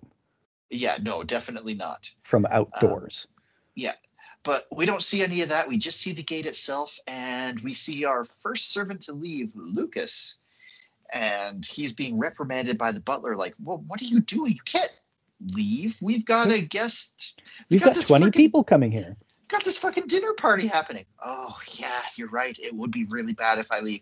Look, please, just I, I- really need to go take a walk right now. I'll be back really quick. yeah i just Okay. need to go for a walk that's all Yeah, but I need to do it right this freaking second, apparently. Yeah. Um, it's like, well, okay, if you leave, you're never setting foot in this house again. Oh, well, it's like well Okay. I guess that's how it is. It's like uh, shame i mean that's literally what i was going to do i was quitting uh but uh yeah every that that is sort of the the main thing in the background is that nobody wants to work these days uh Nobody that- wants to work anymore. In fact, they even say like they even say a variant of that at They some do. point. Like Well, there's Um, that one lady who has some opinions Oh on, fuck. on the less fortunate. Uh, we'll we'll get to her later. She's the yeah. worst. Uh, yeah. So the the head butler guy come is back and he's like talking to the the other servants. Is like Lucas just fucking quit. Like right now in the middle of this thing. Oh, that sucks. Anyway, hey, Oh, we gotta go. Yeah, like uh, that, that's interesting because we also are quitting. How how about that? It's like you've got to be shitting me. and the cook's like, I'll stay behind and finish all the food, but man, I ain't serving it. yeah, I gotta that's leave. not my, job. sister is sick or something. Yeah, I got things to do. I don't know. Uh, Uh, things are getting weird around this house. I don't know if you've noticed. Uh, yeah, I'm leaving because his sister's sick. yeah. Great. Well, I guess I'll just buttle this entire 20 person dinner party myself. and he does and then he's sort of absent for most of the like he I, I like I think he serves the food and then he is away. But like he Yeah, comes he- back, like he he's there back. the next I've- morning. Yeah, no, I, I've I've written down what he does because what he does is different from everybody else. He's a very So- important character. He's he I feel is the most tragic character in the movie. I kind of feel bad for this guy.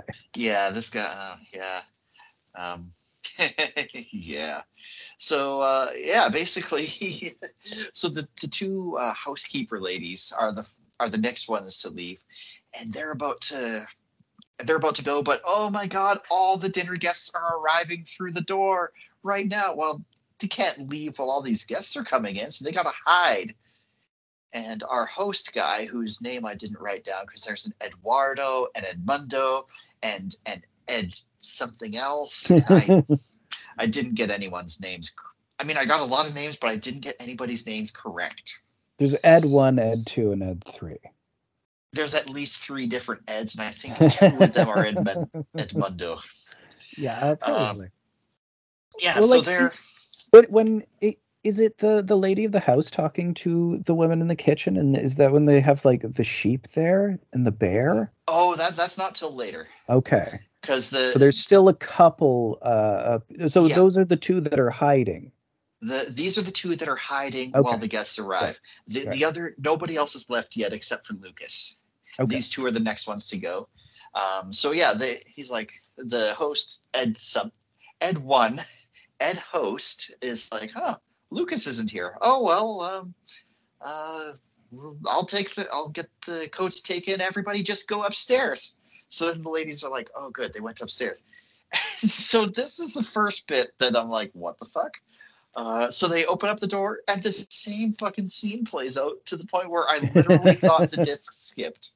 But Yeah. like the the ladies are reacting just a little bit differently, and they're like, the same people are arriving through the front door again, and like, hey, where's Lucas? What the? Okay, I guess he's not here. Oh well, let's all go upstairs. Coats will be taken up there. And the Yeah. ladies are like, okay, we got to get the fuck out of here now. Yeah, like it, it's like they're in the Matrix. Then they've seen That's the, the exactly cat what it's glitch. like. Yes. It's like, oh shit, deja vu. That means agents are coming. We got to get out of here. or exterminating angels. I don't Yeah. quite know what the exterminating angel refers to. Well, it's th- this is a thing from the Bible. Uh, I, I think it's uh, sort of like uh, I th- this might relate to uh, what what is the final book? You know, Uh, where you get the wrath of Yeah, I guess it's Revelation. It's your wrath. Apocalypse. Yeah, I think it's related to that shit. Look, I I- I don't have a good history with religion. I no, that's fair. Um, have a very negative history with childhood religion. hmm. yeah, I don't know if I've talked the- about it before. Uh, I, I'm not sure. Not sure if we Mm, have. mhm. Uh, but yeah, like to me, the four horsemen of the apo- apocalypse are um, well, James Hetfield, uh, Lars Ulrich. Were they the were they known as the four horsemen at one point? Probably. I mean, they have a song called Four Horsemen. that might be what I'm thinking of. Um, That was when they were cool. yeah, back uh, In the 80s. back in the '80s, and then a lot of things happened uh, and are still happening apparently. Oh, sure. It was way, way back in the 1980s. Yeah. anyway, But back to the 60s. So two waiters are still there, in addition to the head butler and the cooks. And we've got like the di- the guests are sat down. They're like chatting with each other. We're getting to know them. Uh, I started. I tried to write down some of their banter, but it's it's not important. no, it, it really doesn't make a difference. It's mostly just establishing that they're all awful. Yeah, they're all awful. It's like, well, here's the snob who here's the snob who's an American. Here's the snob who thinks that that girl being a virgin is perverse. Uh, here's the snob who wants to fuck the other snob so badly that it's their only character trait. Yeah, Uh, that, that's here's a whole snob arc. who's a doctor. And notably, uh, their their story ends when they finally succeed. hmm Uh, who, who's that one lady who? What, what's her speech about how she just doesn't like the poor? Oh gosh, I'm not even sure which one that is, because I know there's one that they call the Valkyrie because she's a I think it's her. troublemaker. It could could be. There's Bianca who plays the piano. Mhm. Um, one lady spends most of the time like unconscious and hysterical. One old guy is like two minutes away from death. There's a snob with an ulcer. There's a snob who looks like Jughead from Riverdale. None of their individual shit doesn't matter. Just that they're awful people and they're all just putting up a front. And after any amount of time, you know that once the cracks break, these people all actually are going to hate each other. Yeah, and it doesn't even seem like they like each other that much to begin with, although they are having a lovely party. They're having a lovely party, but you know, you have to be civil at a lovely party. Otherwise, they'll think you're a bore. Uh, It's not a lovely party without simmering resentment underneath. Oh, of course. I mean, especially with the upper classes, uh, and and like, yeah, it, it's got this very strange. Uh, it, it, it is just like you're introduced to a bunch of them, and you see them say awful things to and about each other, and it, it's it it's just like this gradual reveal, like all of these people are horrible. I kind of want them to die. I, I don't care if they get out of this situation, and they're not in a situation; they're at a dinner party. So it's Yeah. just so wild that it then like it, it's like this is one of my many theories about it it's like this is what uh buñuel knows the audience wants and this uh situation is like well the audience is causing them to be trapped here forever because they hate them so much oh, I like that. Uh, I never thought about that one, but I like it. and they're like their current like this is actually very successful on broadway too they've done a broadway version of Oh, this would translate angel well into something like a like a stage play, actually. yeah or like I mean, you I think- only need one set. Right. And yeah, I, I think maybe in the UK or something. I was I was reading in like uh, a very successful run in like recently, like four or five years ago. Oh, cool, cool. Um, yeah, that would that would work really well. I I'd go see that. Oh hell, in my acting days, I'd be in that shit. yeah, experimental theater. It would be a very interesting piece. It's like very Brechtian. So here's a next little bit of uh, sense that something's not quite right. Uh, our head guy Edmundo, I guess, Eduardo, No, one of them.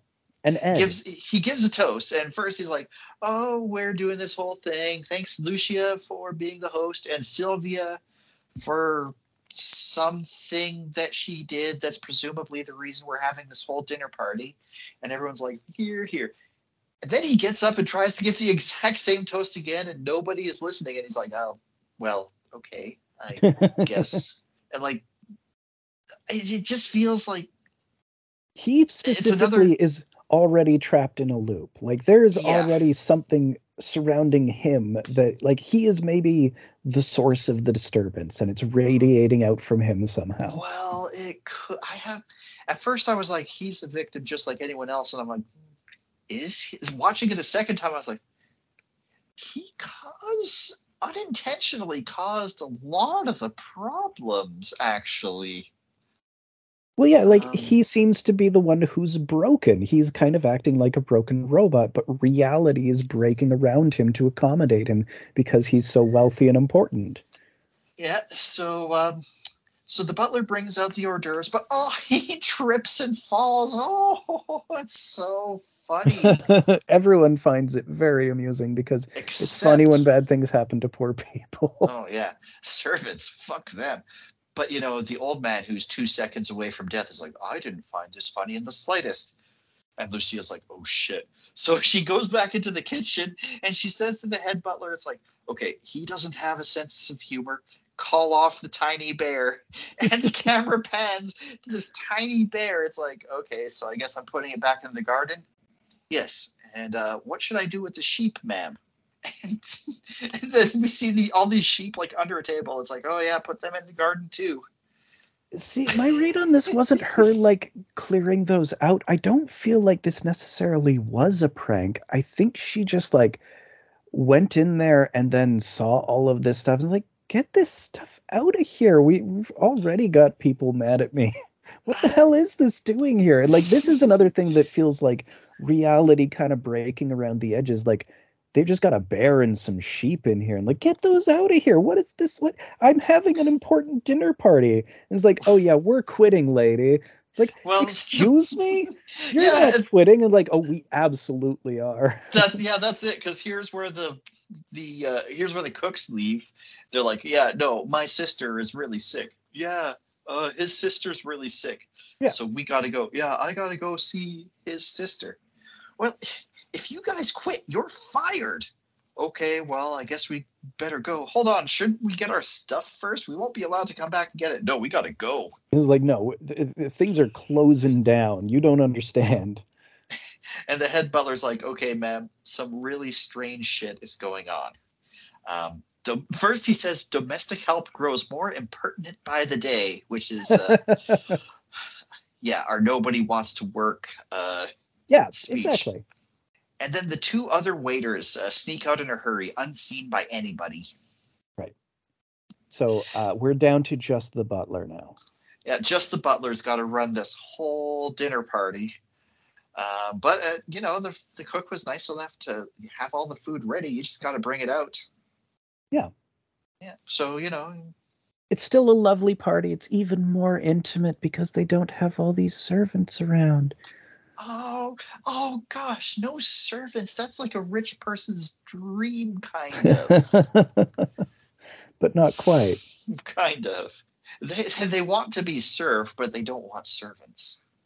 Yeah, Unless you can, spec- unless there's servants like specifically there to be spit on or whatever. well, like robot servants would be really ideal.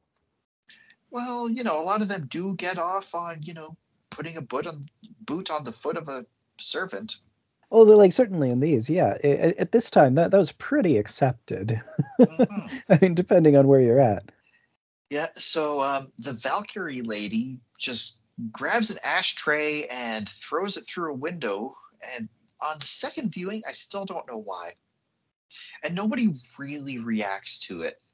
Yeah, you know, it's One just a person's just like, oh, that's just her being weird. She's a firecracker, that one.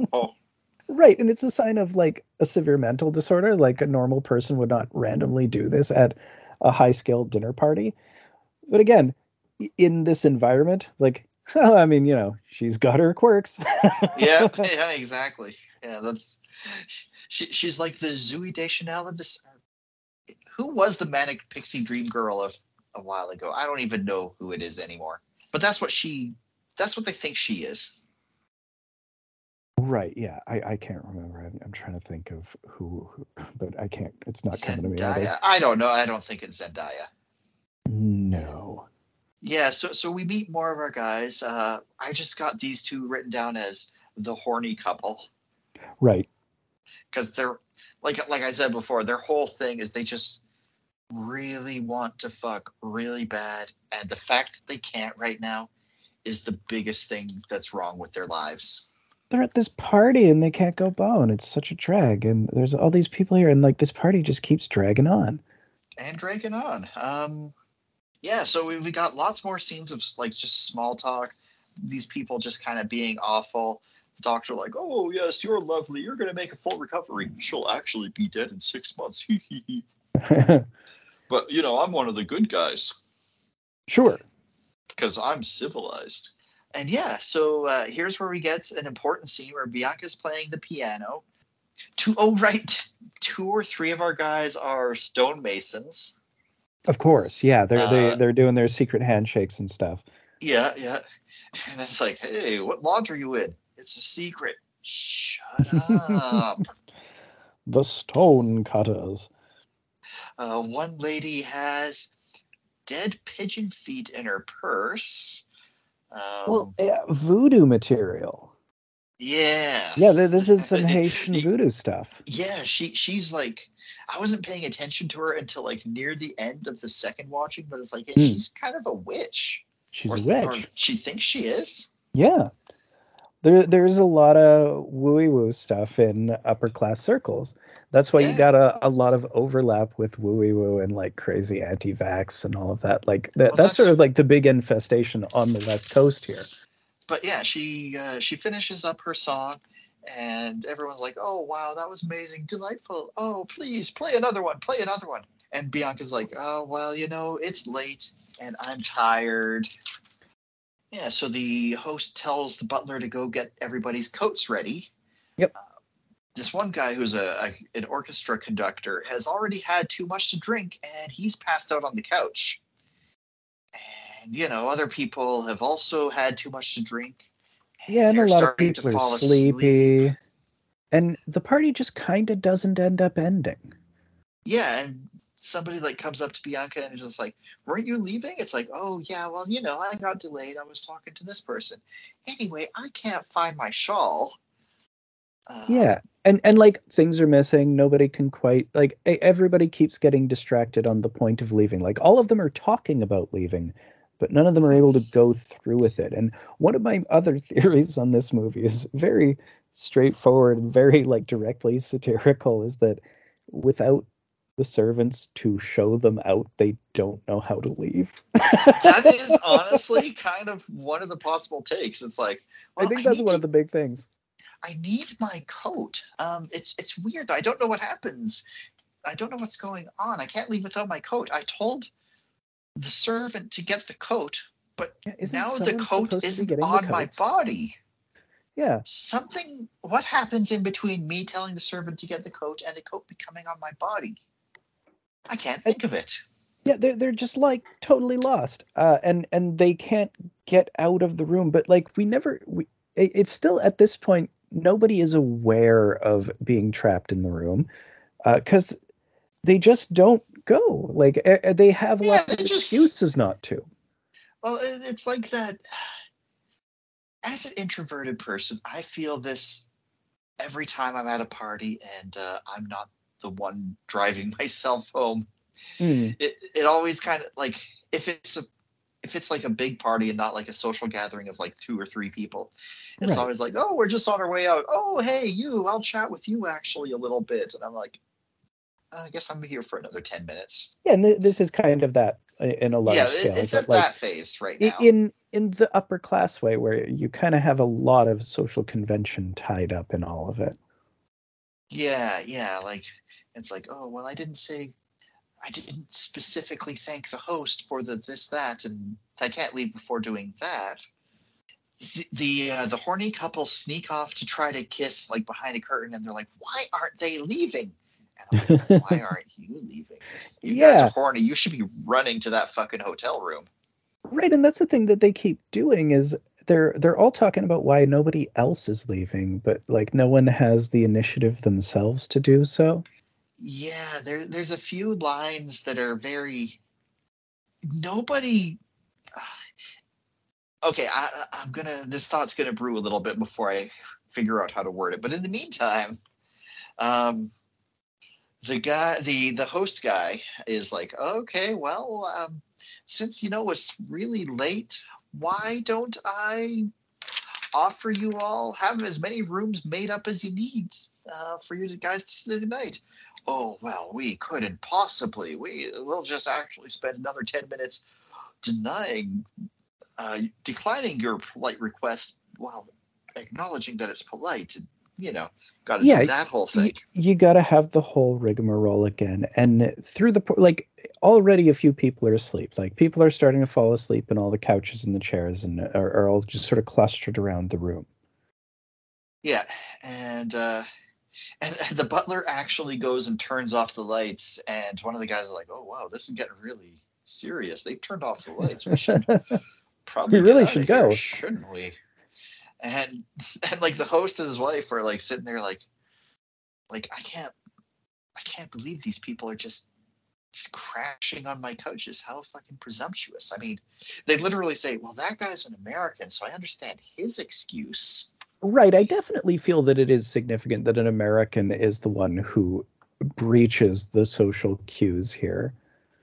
That like he is uh, the one that's like okay the the american did it so we can follow this lead He- he's he's uh you know he's from a young country. They're brash It's, and uh, weird. You know, their culture's different, so we gotta Yeah. respect their culture of crashing on people's couches. I I- guess I, don't I don't- Mm, I don't feel that it's anything to do with respecting cultures. I think it's much more of well, he's a boorish American, and uh, we we kind of it, it, it's our duty as high class people to make him feel comfortable and not feel uh, uh, like he's been rude. So we'll just follow his lead and make Well- it seem like it was normal. Yeah, that's that's exactly what that's even that's exactly what he says. It's like, well, y- you know, they're being rude and they'll be ashamed of themselves in the morning when they wake up. But as Yeah. good hosts, it's our responsibility to make sure they don't feel ashamed. So why don't we just crash on the floor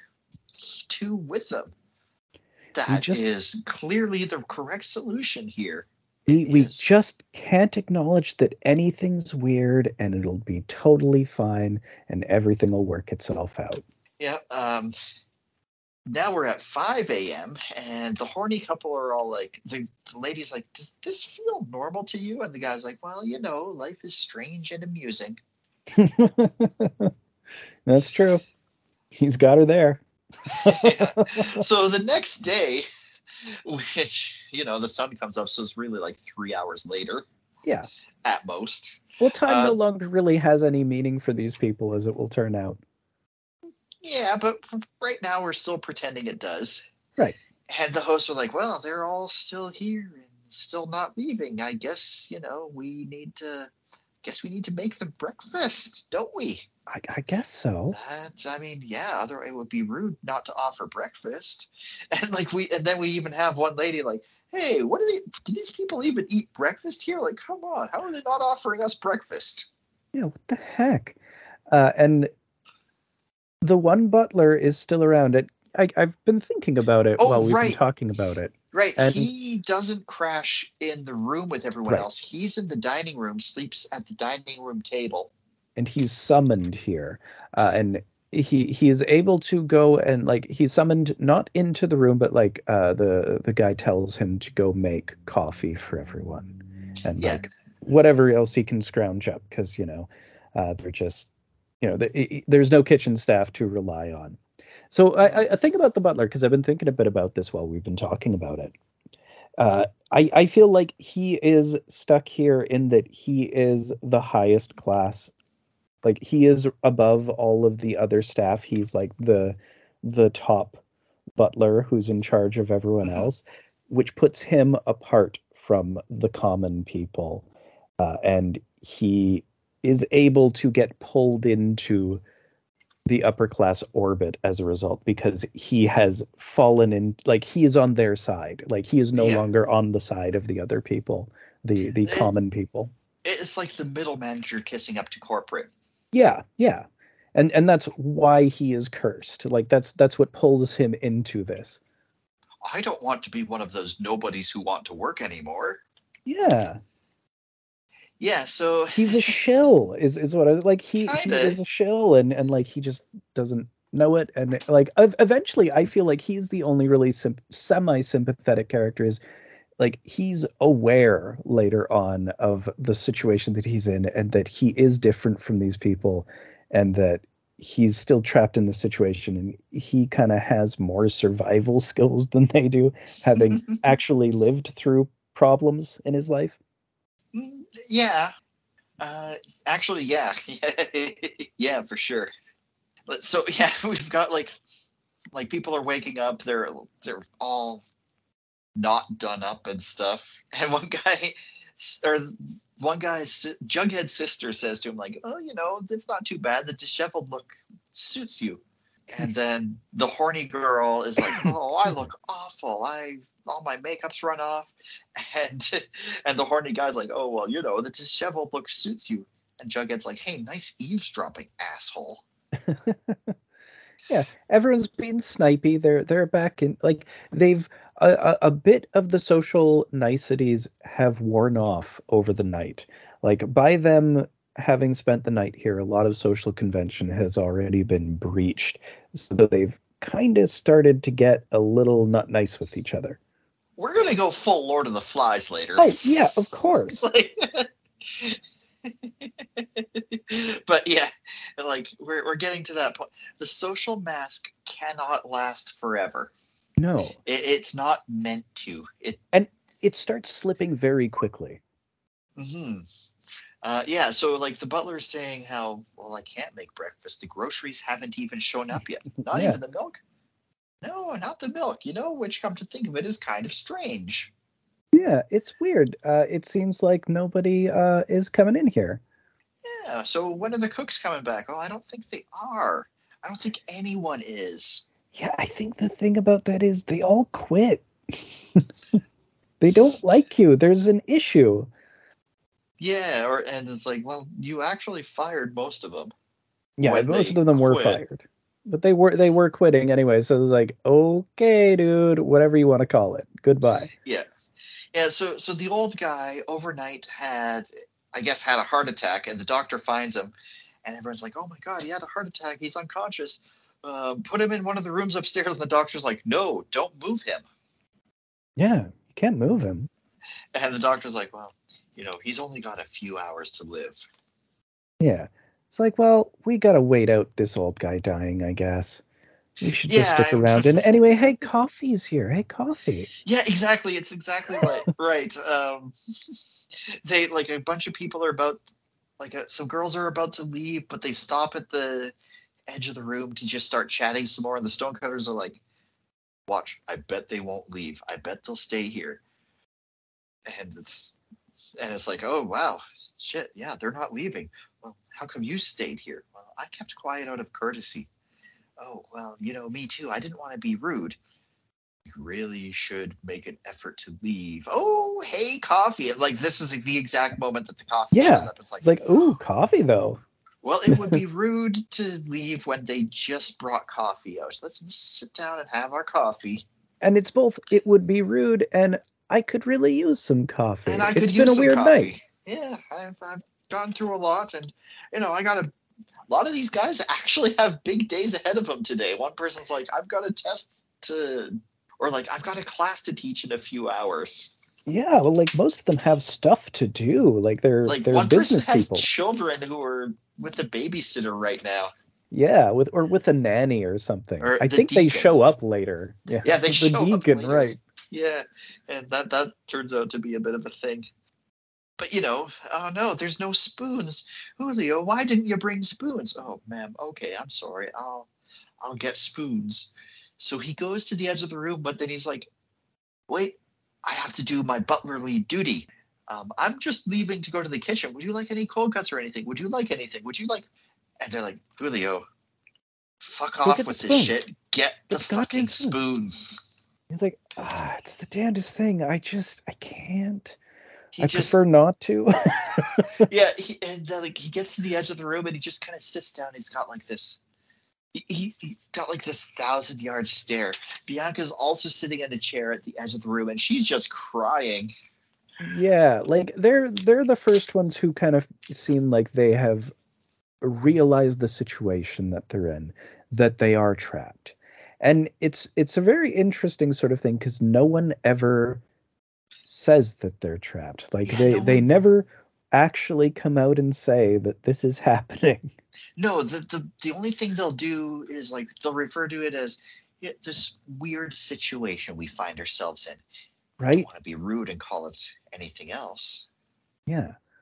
Um, so there's this huge rainstorm going on outside right now, and people are pacing inside the room and you know getting like grumpy grumpy. Right. The old man, the doctor announces that the old man is going into a coma, so people are like, okay, we really need to make an effort to leave. after you. Oh no, I Yeah. insist after you. Yeah. Uh, and it, it's it, like it, it takes a while for things to really start to break down, but like we sort of just jump forward in time.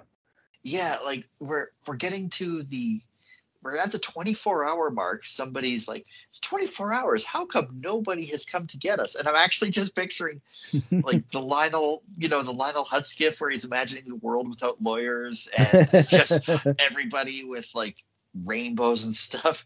All these people are stuck in this house. All these high society people. Why are? How is the world getting by without them?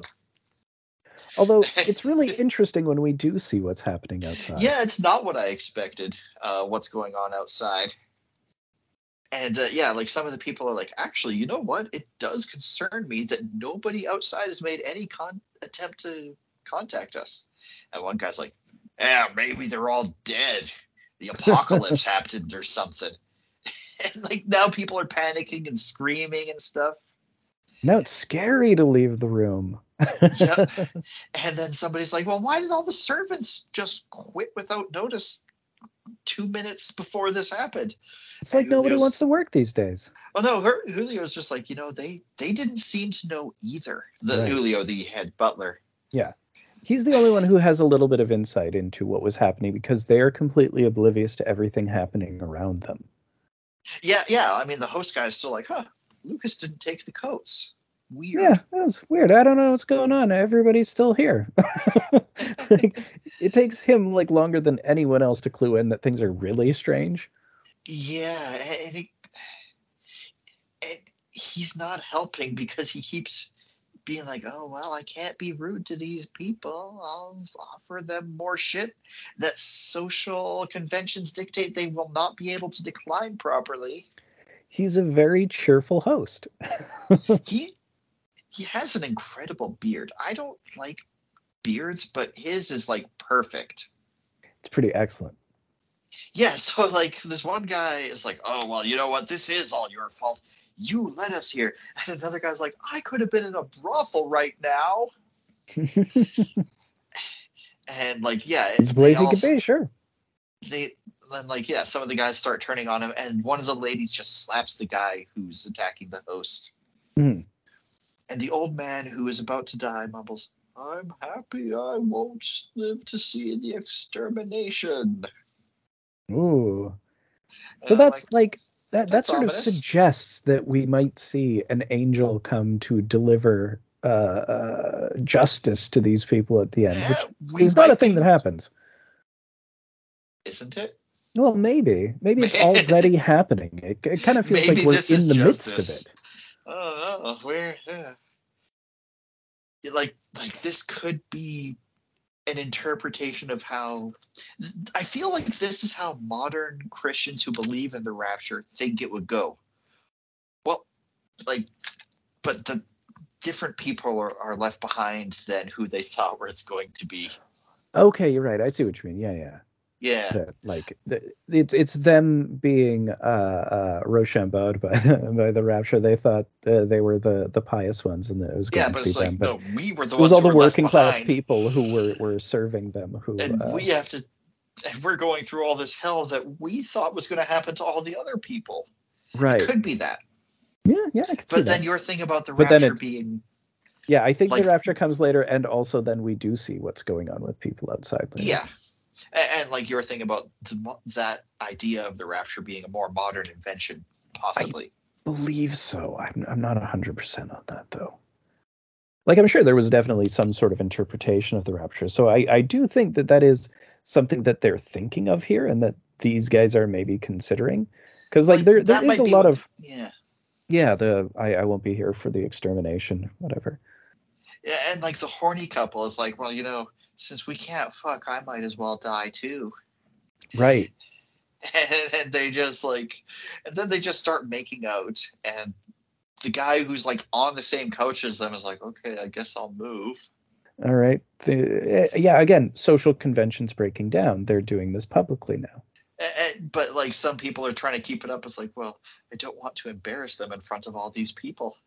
Right, but like it's it's a spiral, uh, an avalanche of Mhm. conventions breaking. So like it, Oh, it yeah. keeps coming apart more and more. Yeah, so so the host grabs blanket, like starts grabbing blankets from the closet. Um, so they have access to the closets, I guess, but they can't or won't. I wonder. I, I don't know if they're trapped or if they're. It's so. Well, the, this this this room has all these secret panels in it, and there's these little closets that they can get into. Because like there's also that curtained off sort of like back section where there's a bed, uh, and I I think they've just got like a lot of stuff built into the walls of this room. It's a big room.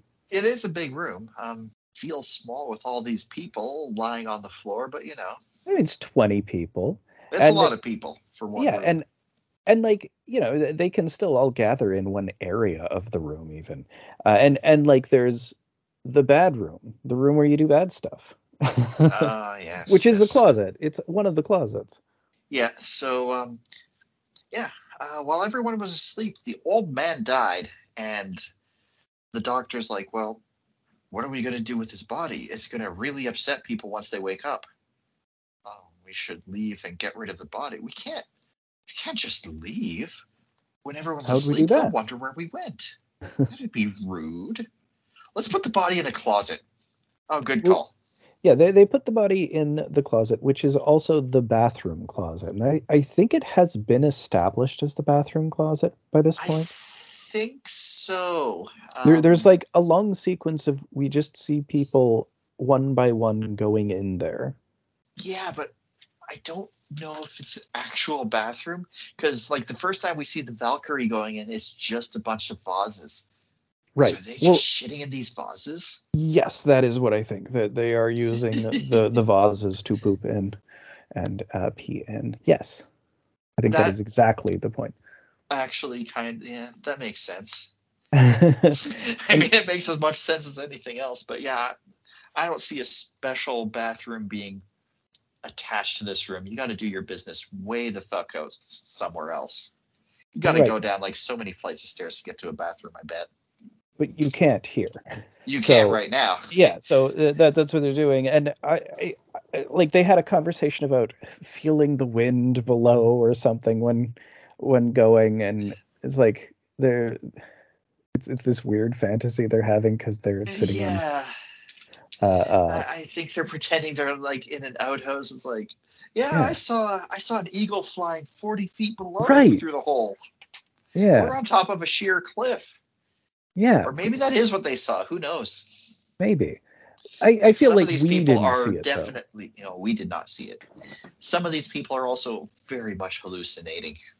Oh yeah, things are getting weird, and they have only had coffee uh, in So far, in in that day, uh, and it, it's it's been a while, and you know uh, things are getting weirder and weirder. Reality is a little broken down, and and so they they put um, the dead body in the bathroom, uh, the the quote unquote bathroom, the the vases room.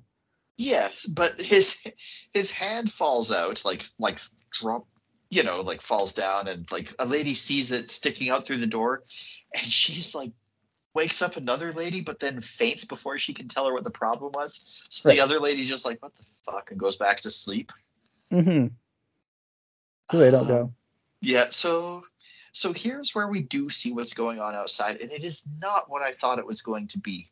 I don't know what I thought it was going to be, but it wasn't this. The police have set up not a blockade. Um, this is important. It's not a blockade. They are not blocking anyone from going into this house. Uh, but they have set up like an encampment, sort of. Yeah, they're sort of there to like inform people that they're in there and they haven't come out. Yeah, and it's like, and that Well- you're you're not supposed to go in. Yeah, and like one guy's like, "Well, we, I suggested we set up uh, loudspeakers, you know, to uh, communicate with the people inside and give them instructions." And I got shot down, and it's like, shot down. Loudspeakers sounds like a really good idea, actually. What, what's the problem with that? Well, the fact it just seems excessive. I mean, there's nothing stopping us from just going inside the house or them from leaving. So yeah, so yeah. we don't need to we don't need to do all that. You're right. And since I was right. like, well, how about I just go in there and like, oh, well, you couldn't do that. That wouldn't be right. well, we've got a crowd pushing up. It's like we're gonna get in there and nothing is stopping us. And uh, and the cops actually, or I think it's the military. It might be. I'm not sure. Uh, actually, like lets them go through, but then they stop at the gate and they're like, ah, "Do we really want to defy a military blockade?" like, is this right? Yeah, they all they all kind of sounds like, uh, they kind of have. They're just having a really good party. Maybe this is maybe we're maybe we and, should mind our own business. You know. And is it, it is it this scene or is it a later outside scene where the kids show up? Uh, that's later. Okay. So we also find out though that like they've been in this house for four days. Uh, the mayor is somehow involved, uh, and is like telling people like. I think one of them had an appointment with the mayor. Right, right. I think that's what one of the dude's important things was. He was supposed to meet with the mayor on something. So back to the house, or the room rather.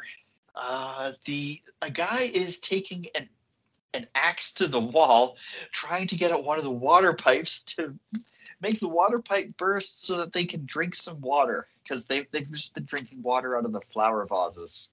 Yeah, for the last it's, bit. It's pretty gross. And it works, and they're all pushing in to get uh, to get water filling up all sorts of uh, teacups and stuff with it. Become not addicted to water, my friends, lest you resent its a- absence. And he'd fit in here just fine. Yeah, he'd be like, I am the aborted. I can leave whenever I want. I just don't but want to. I don't have to. I want you to go first. I'm commanding you, actually. So they've been four days at least at this point. Um, who knows how long it's really been? But on the outside, to the outside world, it's been four days, and we get the butler got like this plate of stuff that he's eating, it and one of the ladies is like, "So sad." what is that? Oh, we're eating. I'm eating paper. What? Yeah, it's not that nutritious, but it tricks the stomach. We used to do it all the time as kids. Yeah, it was like I had a really sad childhood, uh, so I know how to stave off hunger, I got these little crumpled up pieces of paper and they're wet. It's I like, did... would you like to try some? now, I I ate um, a Star Wars playing card once as part of a bet because I lost. Uh, you got you got to get a lot of water in there, and it's incredibly oh, yeah. unpleasant. Yeah, it's it's, I, it's gross. Eating paper is disgusting. I used to chew on paper sometimes as a kid, just like a piece of paper a little bit if I was like bored in school. Yeah, like for it's me, gross. part of it was like, okay, well, they're they're like, well, we don't expect you to actually eat the card. I'm like, no, no, I gotta prove that I can do this. Right. Okay, I prove that I can do this. I I never ever need to or want to do this again. This was actually really stupid, and uh, it wasn't worth the effort to make my point. No, I mean, as things are uh, often when you do stupid things when you're young. And one person's all like, "Well, I wish they never found the water. We're only prolonging the end." And another one's like, "Well, don't drink then." Yeah, like, wait, fine, die. one Jughead is like freaking out, like he's losing his shit. Uh, he's freaking out because he's super annoyed at the way that one girl is uh, combing her hair. Right. It's like, you, you degenerate fuck! You can't just comb half your hair like it, like that yeah, he's he's getting really mad. Like he, she's not combing her hair the way he wants her to comb it. Yeah, and it's like it, he, she has like yeah. a crooked hairdo, and he does not appreciate it at all, and he gets really upset about it after four days of looking at it, as you would just being in a room with a bunch of people who you don't actually like all that much. yeah. that like eventually the tiniest things are going to drive you insane about them. Mm-hmm one poor guy with a stomach ulcer has lost his pills, and he's like, I'm sure someone found them and hid them in order to kill me. and that isn't the case. They've just been lost, but someone will later find them and throw them away. Yeah. Intentionally. Yeah, so like tensions are getting high. People are all doing the I've always hated you. Yeah. And the the host is like, "Hey, everyone, gentlemen, let's be civil." And they're like, "This is all your fault. How can you tell your victims to be civil?" And it's weird that like they start to blame them, but you know, I, I guess the genial host is sort of maybe the vector of this thing, uh, if if it is a thing. Yeah. So um, th- they're cleaning up the rubble from the broken wall that they broke to to uh, you know to get that water pipe, but they're just dumping it outside the room because it's as far as they can take it, and they're just throwing it as far as they can. So yeah, just yeah, that room is just full of garbage. Like you you see just so much trash all over the place. That's where they've been throwing everything. Yeah. So here's where that guy actually, yeah, I didn't realize it was so quick after, finds the dude's pills and then just tosses them further out into the dining room. Yeah. Like it throws them so they're completely out of range. Yeah. Well, you could just go get them, but yeah, that'd be Could weird. Could you? I don't know. But yeah, uh, the the one lady, I think the fainted lady is going through some stuff, and the doctor wants some aspirin for her, but there isn't any. So it's right So it's around. tough. Yeah, it's pretty tough. Maybe you can Uh, go out for some. yeah. Well, you know what though? The host says we don't have to do that because I've got this. It's a box. We don't really know what it is. He says it's like mo- I think it's supposed to be like opium or something. Yeah, I get the impression that it's some sort of uh, party drug that they Yeah. happen to have sticking around. It's, it's it could be even cocaine, uh, something like that. Like there's some sort of uh, illegal drug that they have a bit of. Yeah. Yeah, so he offers it to the doc to help the lady to help people with their pain. Hmm. And then Jughead's like snaps at another lady, like saying, You smell terrible. You smell like a hyena. And the host steps in and is like, Hey, at least we all had the dignity to pretend that she didn't smell terrible. And Jughead's like, You all smell. I smell. Everybody Yeah. stinks. I hate all of you. You disgust me. We're like pigs. I mean, everybody would have to be pretty stinky after being in the same room with no facilities whatsoever for like five days now. Um, at least. Yeah. nobody's really sure how much time has passed. It's like Um, they've been in a plane wreck and they've been like trapped on a mountain, except they're just in a room. like again, like I was talking about with Alphaville. It's like this car is my spaceship. It's like, oh, our plane crashed and we're trapped here in the dining room. and yeah, the host is like talking to his wife. He's like, "Death is preferable to this anarchy." So the delirious woman, the one who fainted because she saw the doctor's hand, now sees a severed hand crawling across the floor of the empty room. So she's hallucinating this, obviously.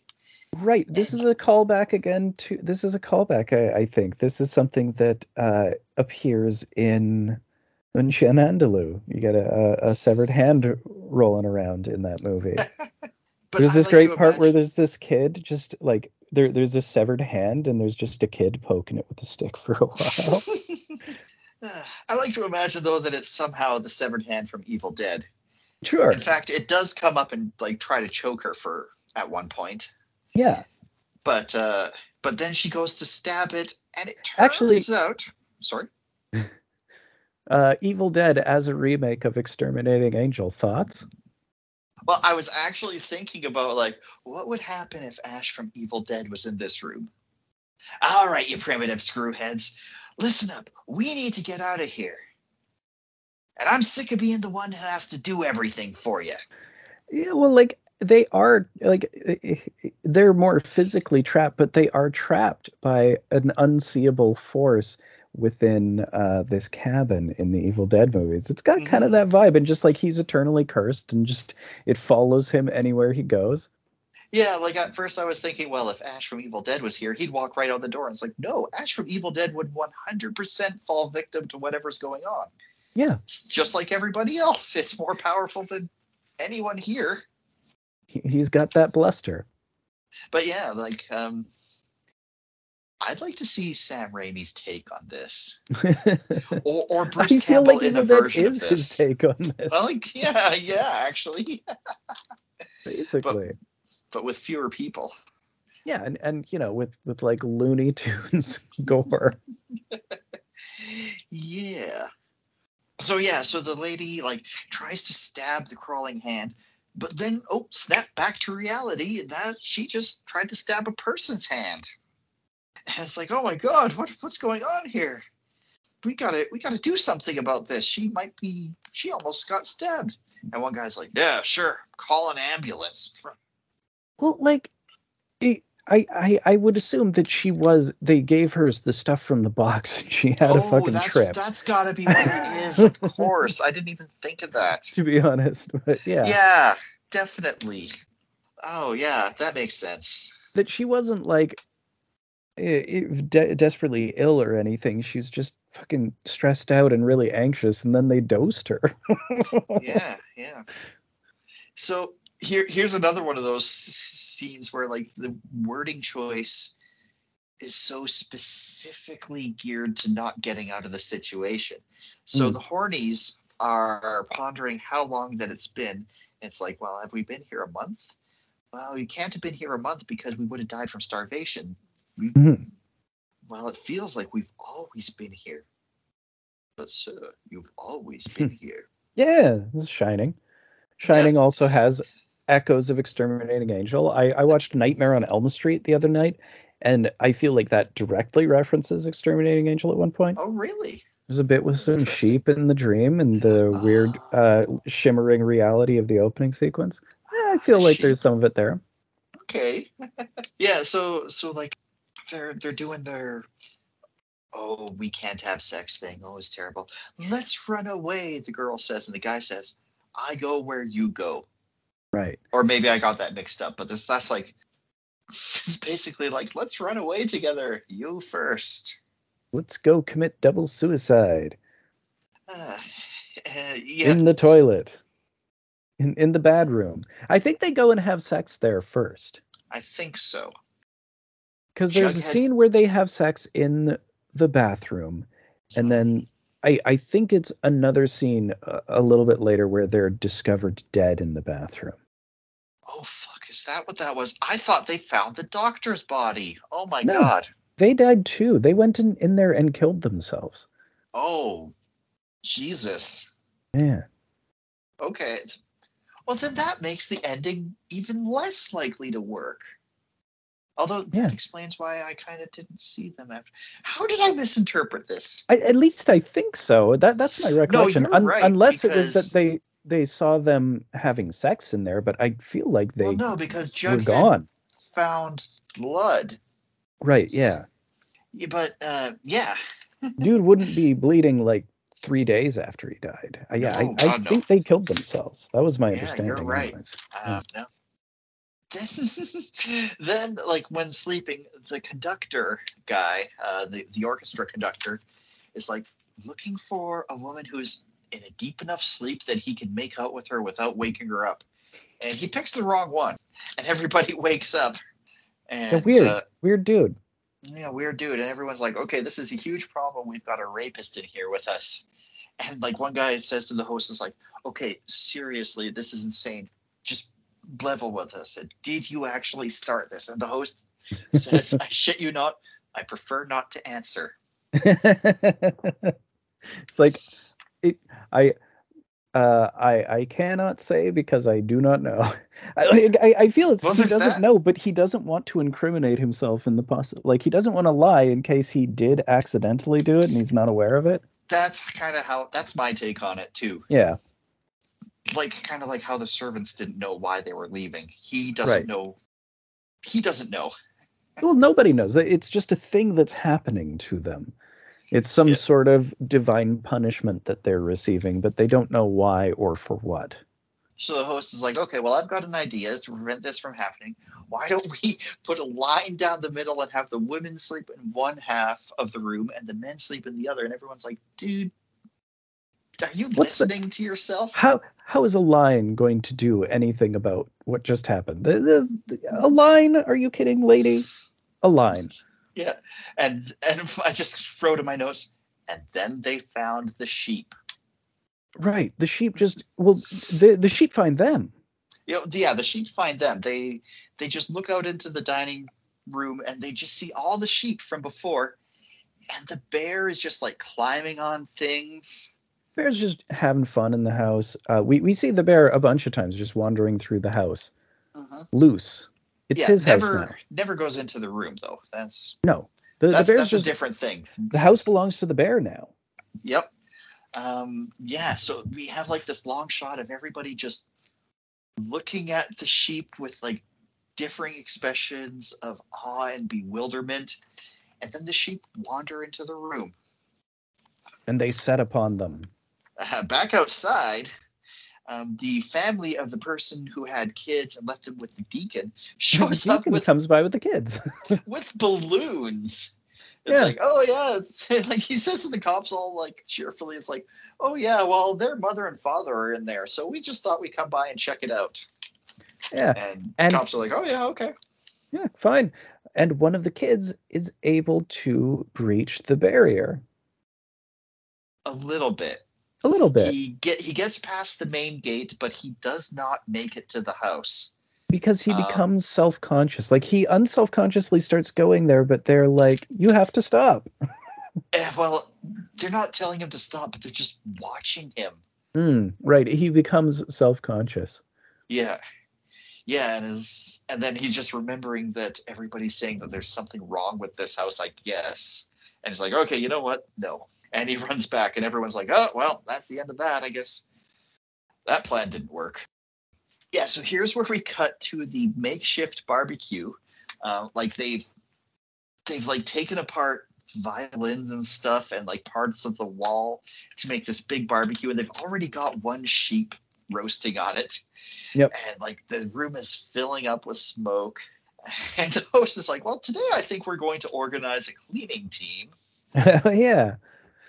And the pigeon toe lady uh, was actually using those those bird feet in her purse as magic charms, and she hands out uh, some of them to some of the other people, and they do this uh, uh, prayer ritual. Hmm. And then it's here where the jughead looking guy finds the blood drip from the closet. And I wrote that finally found the old man's body, but it's like, not everybody's got to know that he's gone. This doesn't make sense. So that's why it's what it's what you said. It's not what I thought. I'm pretty sure. So yeah, the horny couple just, oh fuck, that's what they meant by run away with me, and I'll go where you go. Yeah. Oh my god, I I feel. That's certainly my understanding, anyways. Oh yeah, no, for sure. They're just watching, and like people are just watching the bear frolic freely in the next room over. Yep. They can't go there. They're probably hoping, like, I hope it doesn't come here. Yeah, and Jughead's like was like, wouldn't it be hilarious if I just pushed you out into the dining room? If you do that, I'll kill you. And he doesn't right away. Doesn't. No. Doesn't do it.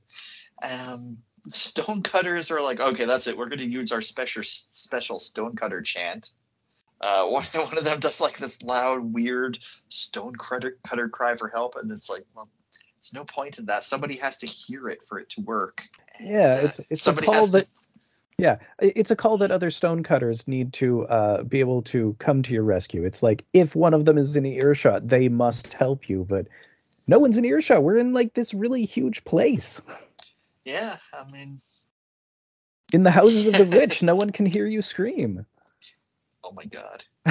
And then like the, the grandfather clock dings, and I just and it's here I realize this thing must have been doing this every fucking hour. How annoying would that be? Ugh, like I there is a clock in my house that ticks kind of loudly and I could not be in a room with it if I was trying to sleep. Like it would drive me crazy. Mm, yeah. Uh, here's where we get the acid dream sequence. Uh, we've got like, or well, this this is like the big one. Right. Um, where we got like voiceovers of everybody's dreams, but they're all kind of melding in together, so we can't tell whose dream is what. And like faces are superimposed over pictures of mountains, but they're spinning. And um, and I just think that everybody's subconscious is kind of like melding in together here because they've spent so much time with each other. And it, it's like an accidental tr- mind meld through trauma. Is, is Hmm. how I want to. Is how I how I'm interpreting it. Well, like a lot of it does sort of feel like this lo-fi version, like a bottle episode version of uh, uh like plane crash or bus crash or thing where like a bunch of people are trapped in this isolated place and have to adventure their way out of it except in this case they're all just in a dinner party. like it's just the dinner party that never ended and, and it's absurd but like uh, like in the 50s Buñuel did do like a few just like jungle adventure movies so i Oh. kind of almost feel that this is an, an This absurdist riff like on that where it's yeah you transport that into a dinner party Yeah, it, it does feel kind of like like a dream sequence from one of those. hmm Uh, we cut back outside. Um, there's a white flag on the gate outside. Uh, not really sure. That's not explained, but it's there. i think it's to uh, indicate that they're quarantined Oh yeah, right, right. Uh, yeah, because the, the all the cooks and the other servants come back, and they're like, "Oh, what brings you here?" Oh, well, you know, same as you. Again, not knowing why. I love it. And one guy's like, "Oh, maybe they're all dead inside. Oh, well, they say the foul odors do reach out into the streets. And just thinking about how that room must smell. they slaughtered and roasted uh, the lambs in there there is a dead there are three dead people Uh, three dead people, a whole bunch of piss and shit, hmm uh, a lot of sweat, a lot of dirty ass tuxedos that are. Well, Three dead people and 17 living people who have not been able to bathe or leave the room. for A month. nobody knows how long. Yeah. Yeah, so um, uh, people are starting to see the bear in the front yard, and Lucas comes in. He's like, "Hey, hey, don't don't shoot the bear. He's uh, I'm a servant, and he's mine, I guess." No, he, he owns this house now. like I said, it's the Yeah. bear's place. He's the master of this house currently. So uh, we interestingly we cut back to the to the room, and they've they've cleaned it up somewhat. It, The cleaning crews. yeah, the cleaning crews have actually done an incredible job because uh, I don't see where all the shit was and all the the broken pipe. Everything seems to be kind of. They did a good job at cleaning. They must have been at it for a long time. I mean, it, it's almost like uh, things are, are resetting. Yeah, and people are all like saying, "Okay, you know what? This will all end if we kill the host guy." And one person's like, "Kill the spider and the web unravels." By the way, that does not happen. It's untrue. That is untrue. If you kill the spider, the web will be there until something gets rid of it. Yeah. Uh, usually the web is easier to get rid of than the spider, typically. Just saying. Like, Yeah, yeah. you can very easily get rid of a web. Uh, the spider, it might be more trouble. Just let the spider go. Yeah, maybe.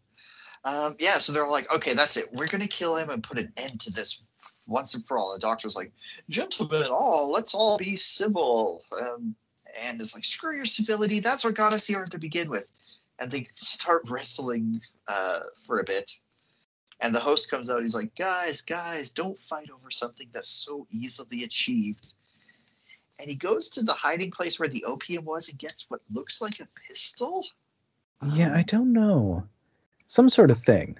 yeah but like i it's interesting because if it's a pistol somebody would have seen it because it's the same hiding place where the opium was but nobody Magic did. So maybe- box. yeah magic so maybe it just the pistol was there now because it needed to be. Or maybe it is just not a pistol he took out and it's something else altogether. I couldn't tell. It looked like he was you know going to kill himself because after all death is preferable to this anarchy and maybe it will solve the problem. Right. and then the valkyrie is all like hey hold on a second. So we've moved the furniture and moved ourselves hundreds maybe thousands of times but we're all sitting and standing and all the furniture is in the exact same spot as it was that first night and It's everyone's like- So uh, returning to a popular subject that we've talked about, Homestuck, very often. It's Yeah. like they've been moving around this chessboard in an old game, and uh, it's just like endlessly not concluding anywhere. And finally, they've somehow managed to get every piece back in place.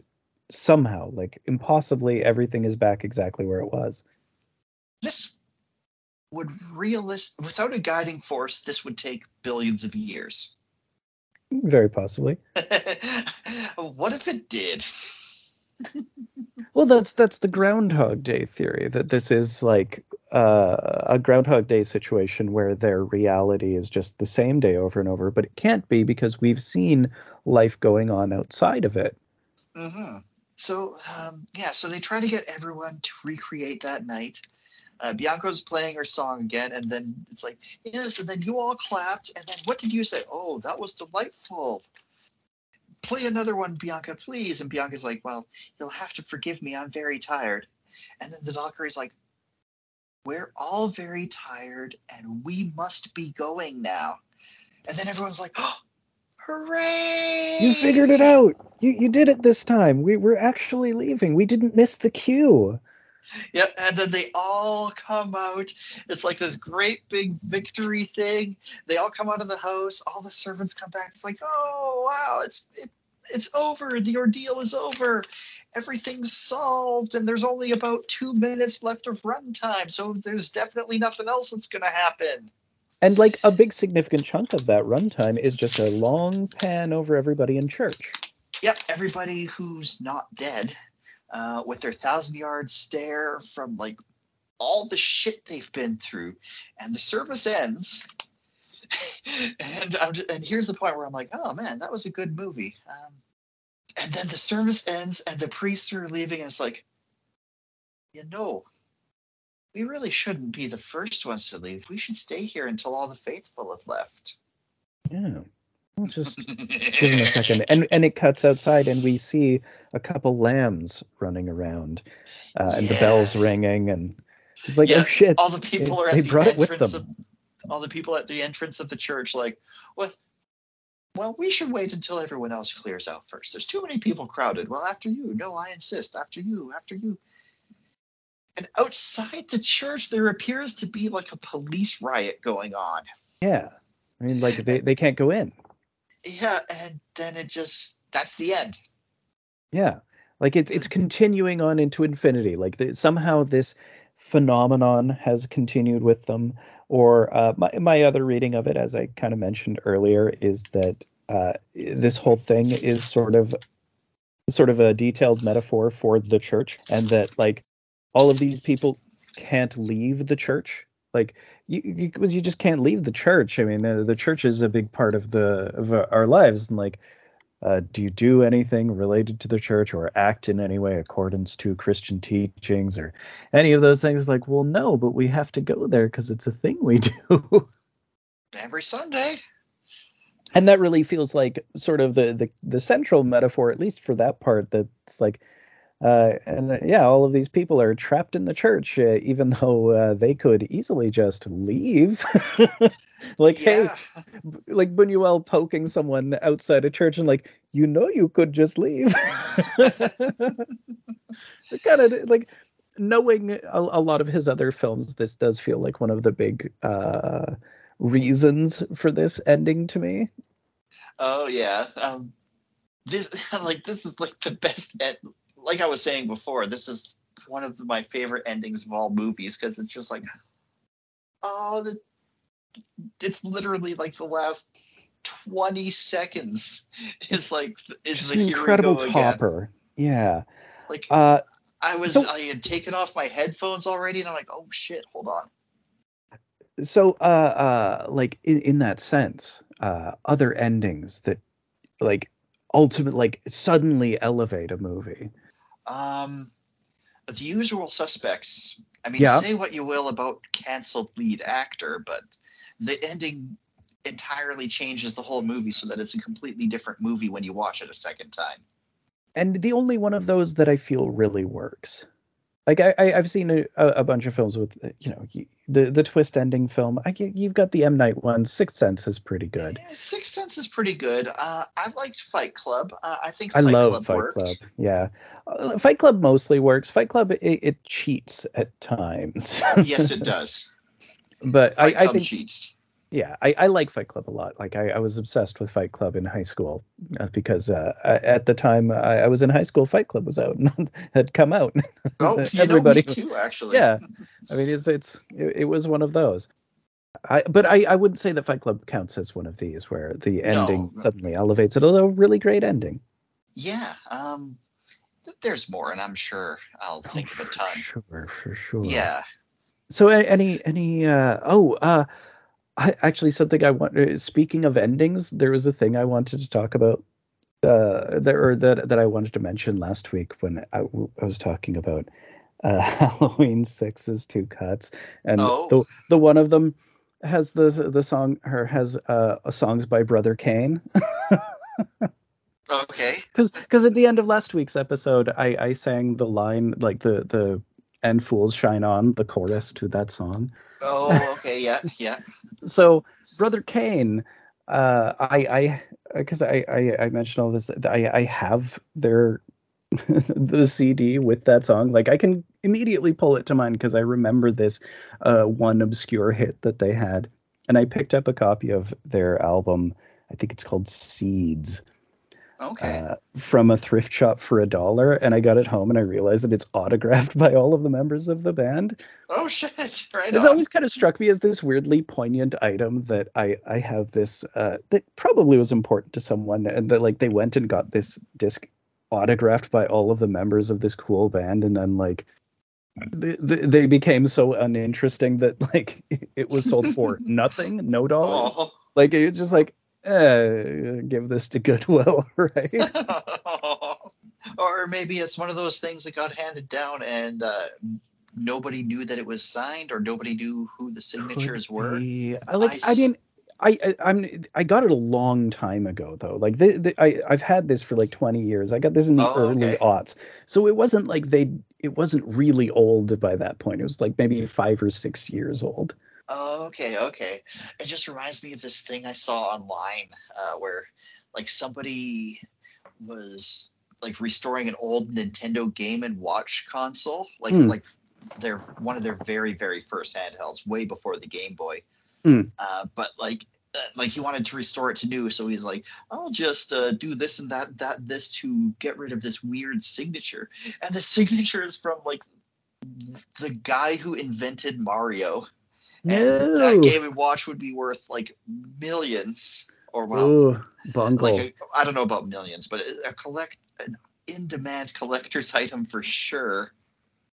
like that lady who, who restored the Christ. The oh, oh my god, Christ. the, the monkey Christ. I, I that is something that I feel Luis Buñuel would truly appreciate was the, the Monkey Christ restoration. I, I think that is something that he would really have given a hearty chuckle to.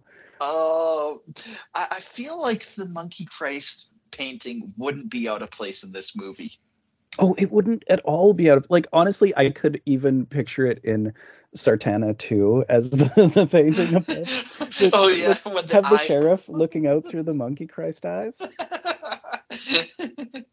Charles think- Bronson stares at the monkey Christ. uh, monkey Christ devouring his son. Uh, I, I actually had a couple other thoughts on Sartana that I wanted to get to that I just uh, totally that I remembered in between. oh Is yeah, there- we can't let those. Uh, can't Like- end the recording until we got those out. Yeah, are there seriously no female characters in Sartana 2 other than Mamacita? There was a, I, I guess, a sex worker who from the amusement park who like tried to hit on him and he Right. just completely no sold it. yeah, wow, no, that- there are no other. no, there's no one else. That's kind of wild. There, that is, uh, that's like the thing. The thing has no uh, female characters whatsoever, but like it's Oh, yeah, weird it to see just no female characters. Yeah, it's Uh, and- weird. And regarding Slim Shotgun, okay, what about Slim Shotgun? it's like it's an Italian comic book character name for like an American Western character. Like it, it's so silly, it's so elevated. Like I, I laughed so hard at that moment in the movie when he's like, he, the guy's giving his revenge speech and like, you killed my brother, Slim Shotgun. it's like Slim Shotgun, are you out of your mind? His name is what? His name is huh? His name is Sicka Sicka Slim Shotgun. Oh, I hate it. Slim Shotgun. What an Ah, insane so name. bad. Who wins at gambling? Sartana or Zatoichi? Oh, no, I mean, I, ooh, that is tough because I, I feel like Zatoichi comes out on top when he faces anyone from outside of his series because that's a thing that happens in later Zatoichi Oh. movies. Oh, okay. Uh, like uh, uh, uh, other uh, samurai characters who have like run their their course would show up in the Zatoichi series to die. Oh, oh, like like a crossover, sort of. Yeah, yeah. Oh, Hundred percent. Like not just sort of. The like it would be Zatoichi versus. Oh, so wow. Okay, I, I didn't realize that. I mean that series, like it's the unkillable series. It goes on for thirty movies. I wish there was more. Like like Zatoichi 2002 was just really cool, and I wish there was more after that. It's true. I, I think it would be great if there were more series, uh, like more uh, variations on it. It- Like it, it's not that there are not enough of the original Zatoichi series. That's a long running series, but Oh yeah. the reboots have never managed to take hold in any sort of way, and that seems insane for a series that's so robust in its original form and it's so easy. Like it, it, it's it's so easy to iterate. yeah, I mean, It's like the Jaws thing, or how like Jaws two, like T O O. Just have another Jaws. Just another shark attacks the beach because you live on a beach where there's sharks. yeah, and you got a mayor who doesn't like to close it. it, it writes itself. But you know, uh, bloodlines, Oh, oh yeah, right, right. Bloodline. the Brodies. Well, yeah, but what about the lawnmower Jaws? Blade. What was it called? Uh, Blades. Blades. Blades, uh, like an almost shot-for-shot remake of Jaws, except it's a lawnmower and it's a golf course. Again, exterminating angel-esque, transporting the survival film into a dining room. you were at the PGA Open 1998. A whole bunch of people entered the tournament. Only one person won. Was it Tiger Woods? I don't know. I, I, I- I I don't know don't things know. about golf. I'm sorry. I don't I've know anything about golf. I know that I've I know played that golf. Tiger Woods was kind of forced to play golf by his dad, apparently. He's a Tiger dad. Oh my god. Oh my god. Prince Richard, or no, no, Uh, King, Richard. Oh, I know that that's not that's that's not Tiger. That's uh, No, the- that- that's- the other Williamses, Serena Williams. Serena and Venus Williams. Who? Yeah. The movie should have been. I like. I never saw the movie, but shouldn't have been about the dad. It should have been about them. They're the interesting ones. But the dad. Yeah, I know. And then, Look, Will Well, I Smith mean, is not going to play Serena or Venus Williams. I'm sorry. well, well, no, he's not. And I mean, nobody's going to see that movie now and be thinking about the legacy of Venus and Serena uh, Williams. Yeah, Will Smith I mean- kind of ruined that. That has become uh, an interesting cultural artifact in an instant. I, I feel almost like, uh, speaking of endings again, like that that one Oscars where uh, La La Land almost Oh, yeah. like got got fake announced and it was actually Moonlight. And like yes, Moonlight is the better movie and should have Moonlight won. is much a better movie, by the But- way. But I do think La La Land is a pretty good movie, and I feel like it got so trashed just because of it almost winning. Well, what happened was Jimmy Kimmel actually did the exterminating angel thing and was like, well, let's not be rude. Why don't we give the Oscar to both movies? And it's like, well, no, you're just kind of, yeah, let's not hurt the white people's feelings. Let's so let's diminish the achievement of the black people to make the white people feel better. I don't think there's any kind of conspiracy behind it. I, I don't think, think there someone is, just but- screwed up. Oh no, So- somebody definitely screwed up. well, it, it was uh, Warren Beatty, wasn't Warren it? Beatty. Yeah. I wonder that song was about him. Which song? Uh, you're so. I heard that "You're So Oh. Vain" was supposed to be They did say she said who it was about not long ago. Uh, there's like an article about it. I have, I, I've legitimately read her say that. Yeah, no, it is about this specific person. I think it might have been David Geffen, I don't know who that is. the guy who runs Geffen Records. Oh, record label. of course. Yeah. Yeah, Yeah. he he was he's one of the th- the main guys behind DreamWorks too. Oh, okay. So I uh, think so. him and Bob DreamWorks. Spielberg. Spielberg Oh. is the DreamWorks. Wait. Spielberg was DreamWorks. Yeah, I didn't know that.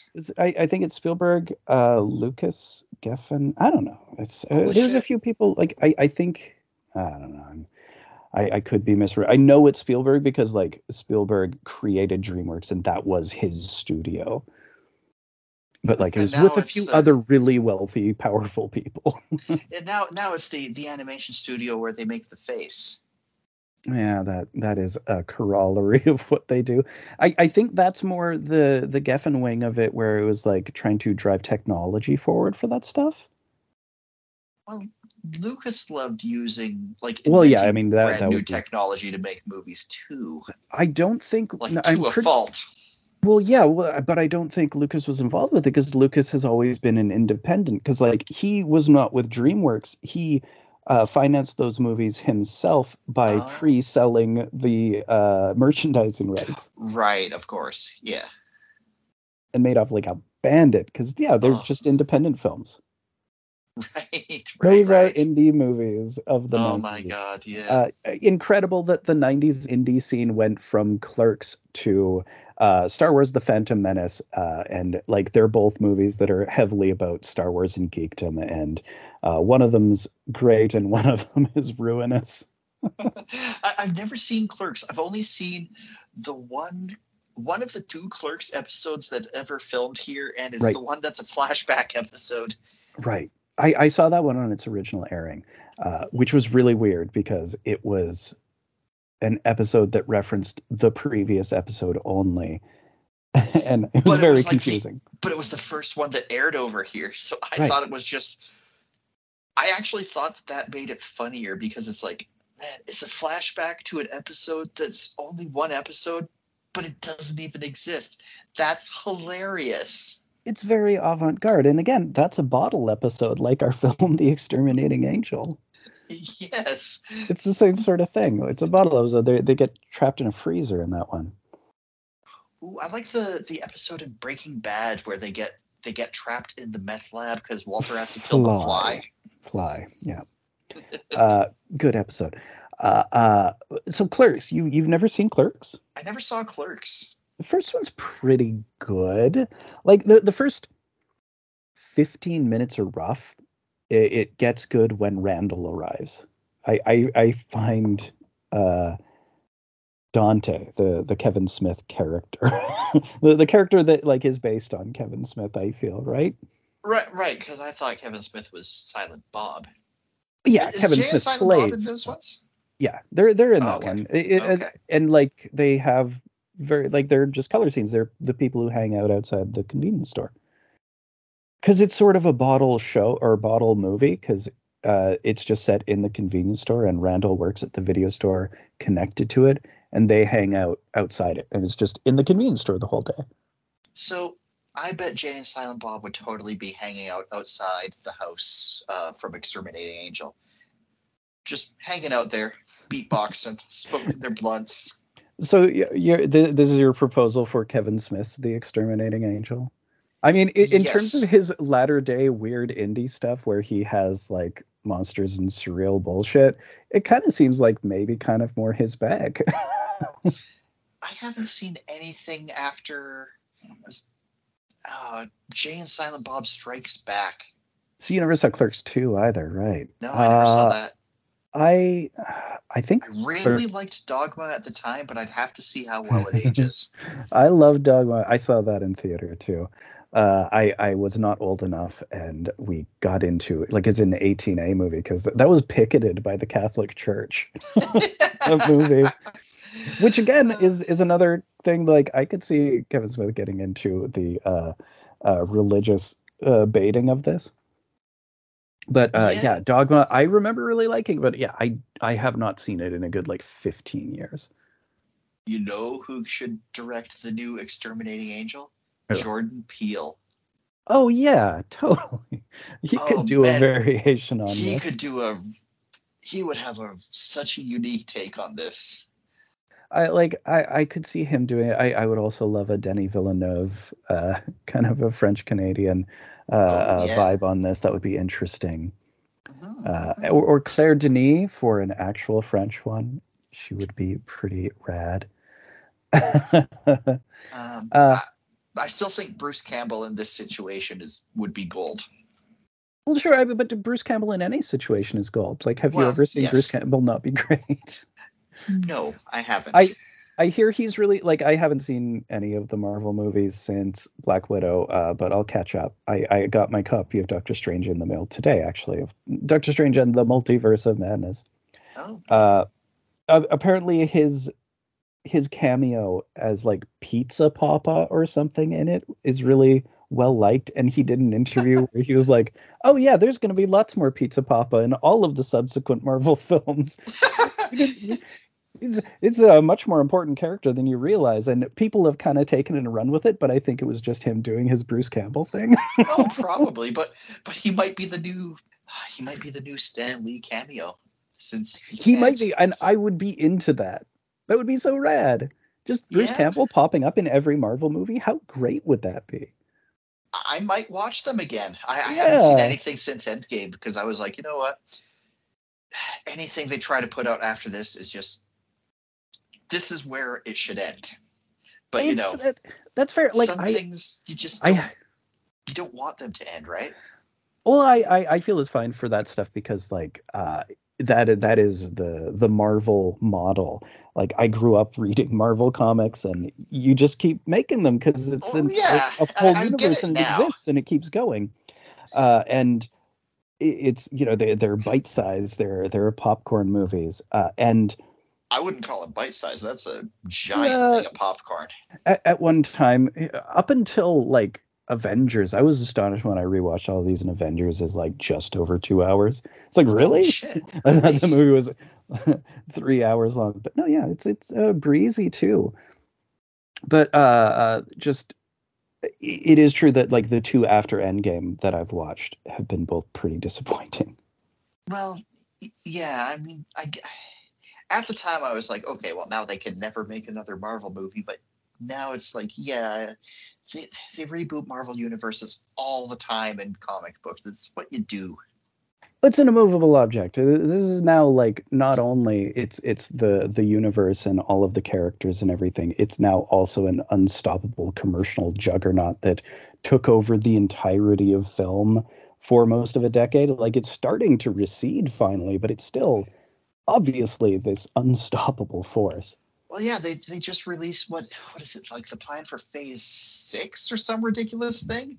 Yeah, they Daredevil they have Reborn in 2026. and they're still in phase 4, so like they've announced like far scale plans for the next two phases. I don't know. I have not been keeping up with it. I just watched the Quantumania fake out trailer that's just the scene from Mac and Me.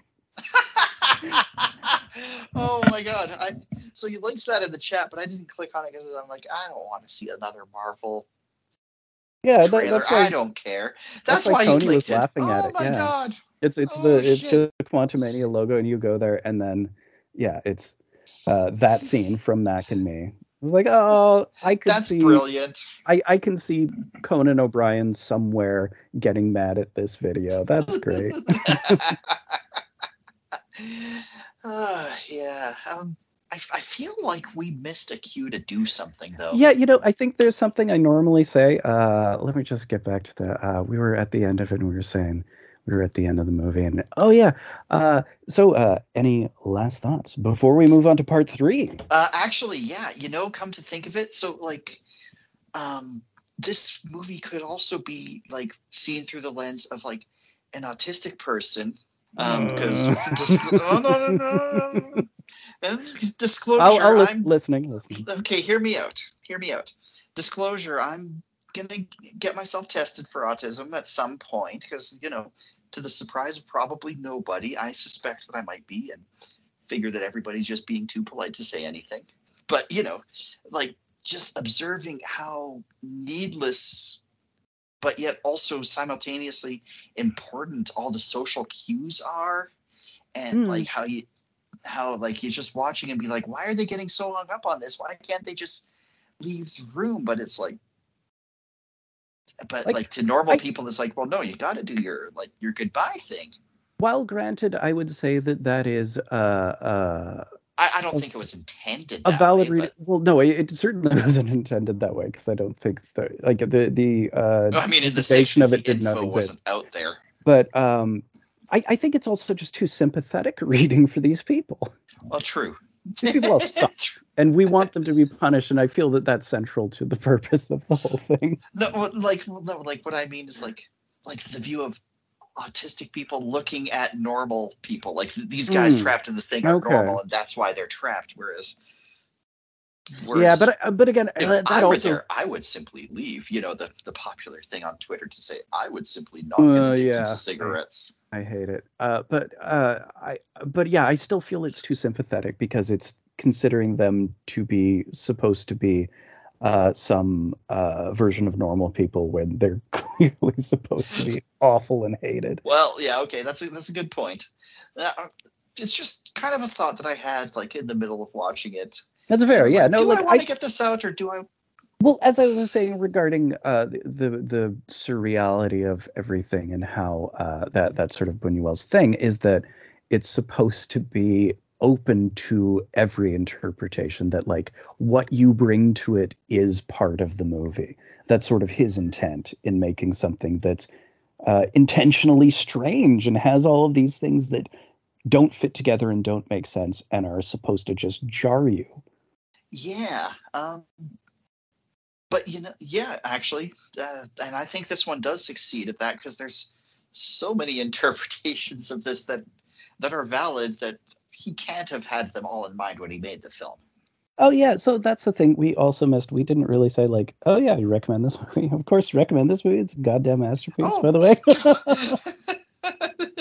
well, there's there's so much to dig into. I mean, we could we could talk here all night or for like a month about this movie. Um,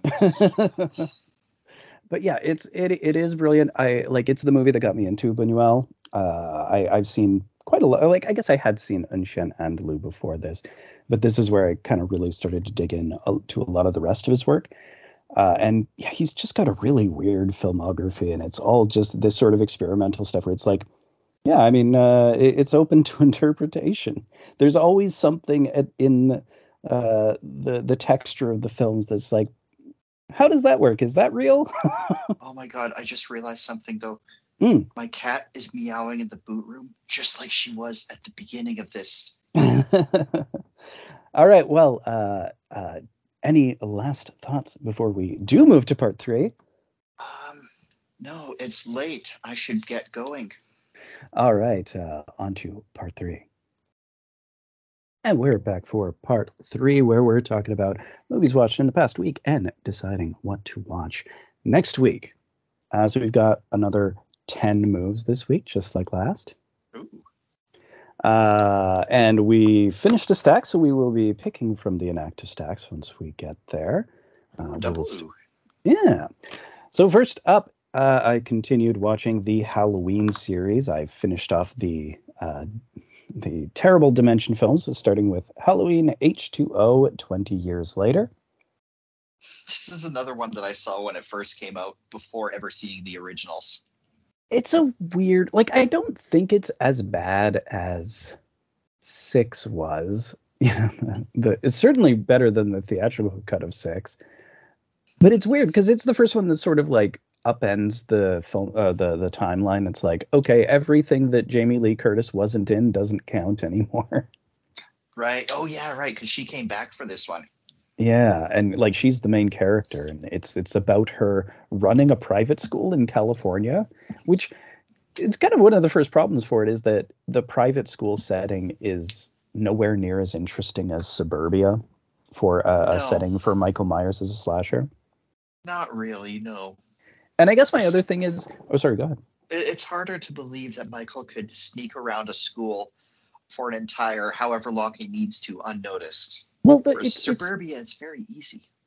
it's stupider than that. It's it's it's there's no one there because everybody's away. So it, it's just not even dread. Like it's not threatening because there's only a handful of people who are just hanging out in this rich private gated prep school, and I don't care about them because I hate them all. So it's like Hiruko the Goblin, but with Michael Myers instead of instead of Hiruko the Goblin. Uh, if like the cast were a bunch of WB TV stars, like it, it feels too safe. Like it's it's kind of like that Happy Death Day to You problem we talk about. It feels oh, like yeah. prestige horror, like a, a horror movie that they somewhere in the back of their mind think could be Oscar bait, and obviously it isn't. But it's like, well, you know, uh, uh, uh, Sigourney Weaver got an Oscar nomination for one of the Alien sequels. Uh, maybe uh, Jamie Lee Curtis could get one for a Halloween sequel. And like, no, this is garbage. My biggest problem is that it's just too post scream. It's got that kind of really quippy sitcom dialogue. Like, oh, okay, yeah. Uh, Adam Arkin is uh, Jamie Lee Curtis's love interest, and there's like she she finally tells him about her jagged past, right? And Mhm. he says, "Oh, that's sucky." I'm like, Ugh, I heard the word "sucky" in a Halloween film. Go fuck yourself. I hate that. oh, is this the one that starts with Joseph Gordon-Levitt getting killed with a hockey skate? Correct. Yes, Oh, yeah. That's right. I, I think it may be JGL's first film. It's also Josh Hartnett's first movie. Oh, definitely says introducing Josh Hartnett in the opening credits. And you've got LL Cool J being this really annoying guard who is always on the phone to his wife reading erotic literature. it's okay. Yeah. uh, next up is The Amazing Transparent Man. Uh, Well, real. he looks like he's just a white silhouette on the poster. You can't see him. Uh, you, you're seeing through to the paper. Uh, oh, it- fuck. it's this it's it's meta right? Uh, it's this very fast-paced action sci-fi thing. It's pretty goofy. There's this escaped convict and he uh, he meets up with this mad scientist who wants him to steal nuclear material for him for his experiments and also rob banks. Uh, and he's into that. Being an invisible guy robbing banks that's pretty rad he doesn't know that the irradiation is fucking killing him right, right.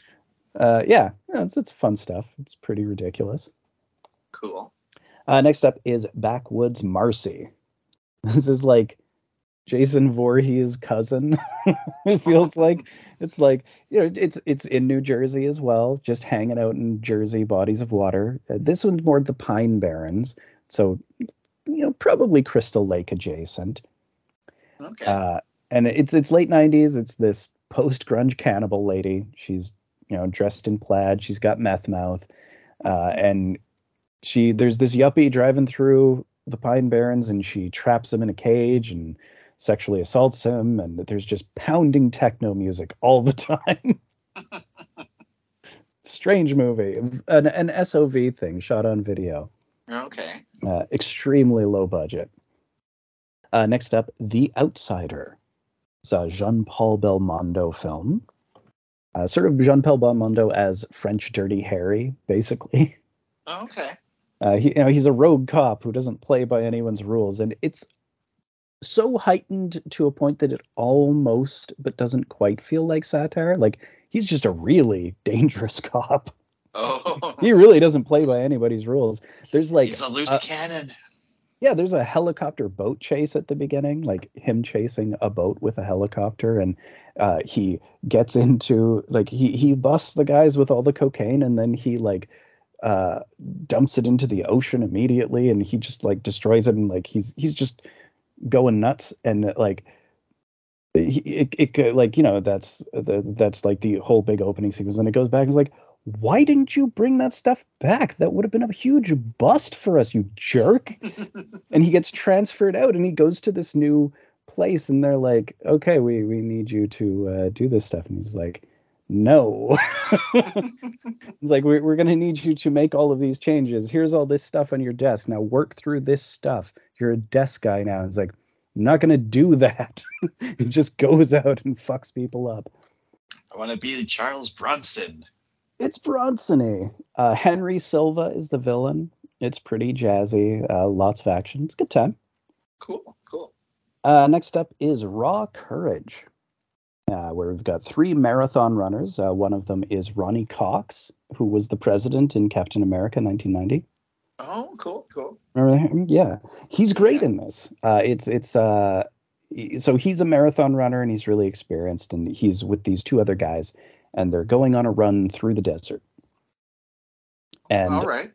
on the way there, there's these right wing militia idiots who are doing a quote unquote training exercise, you know, uh, shooting guns and being drunk in the middle of nowhere. Of course. And they see them coming, so they ambush them to just like waste their time and be assholes and then like involve them in their shit for a little bit.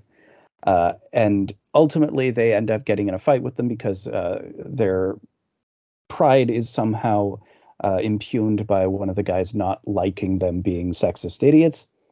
And uh, they end up killing one of these dudes. And then the other guys are just on the run from them. And like these guys have a bunch of dirt bikes and guns, but they're also a bunch of idiots. So these athletes with actual conditioning for this kind of marathon running are a little bit more of a match for them than you'd figure.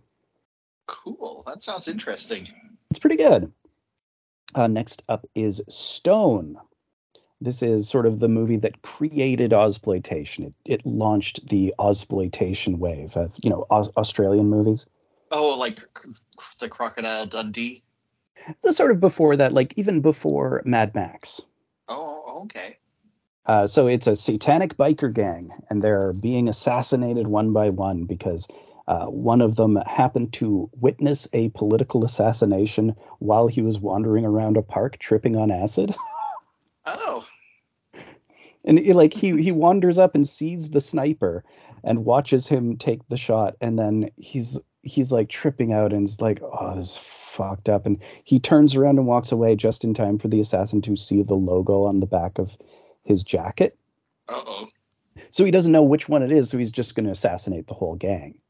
Right, right. And the protagonist basically is the cop who's undercover with them.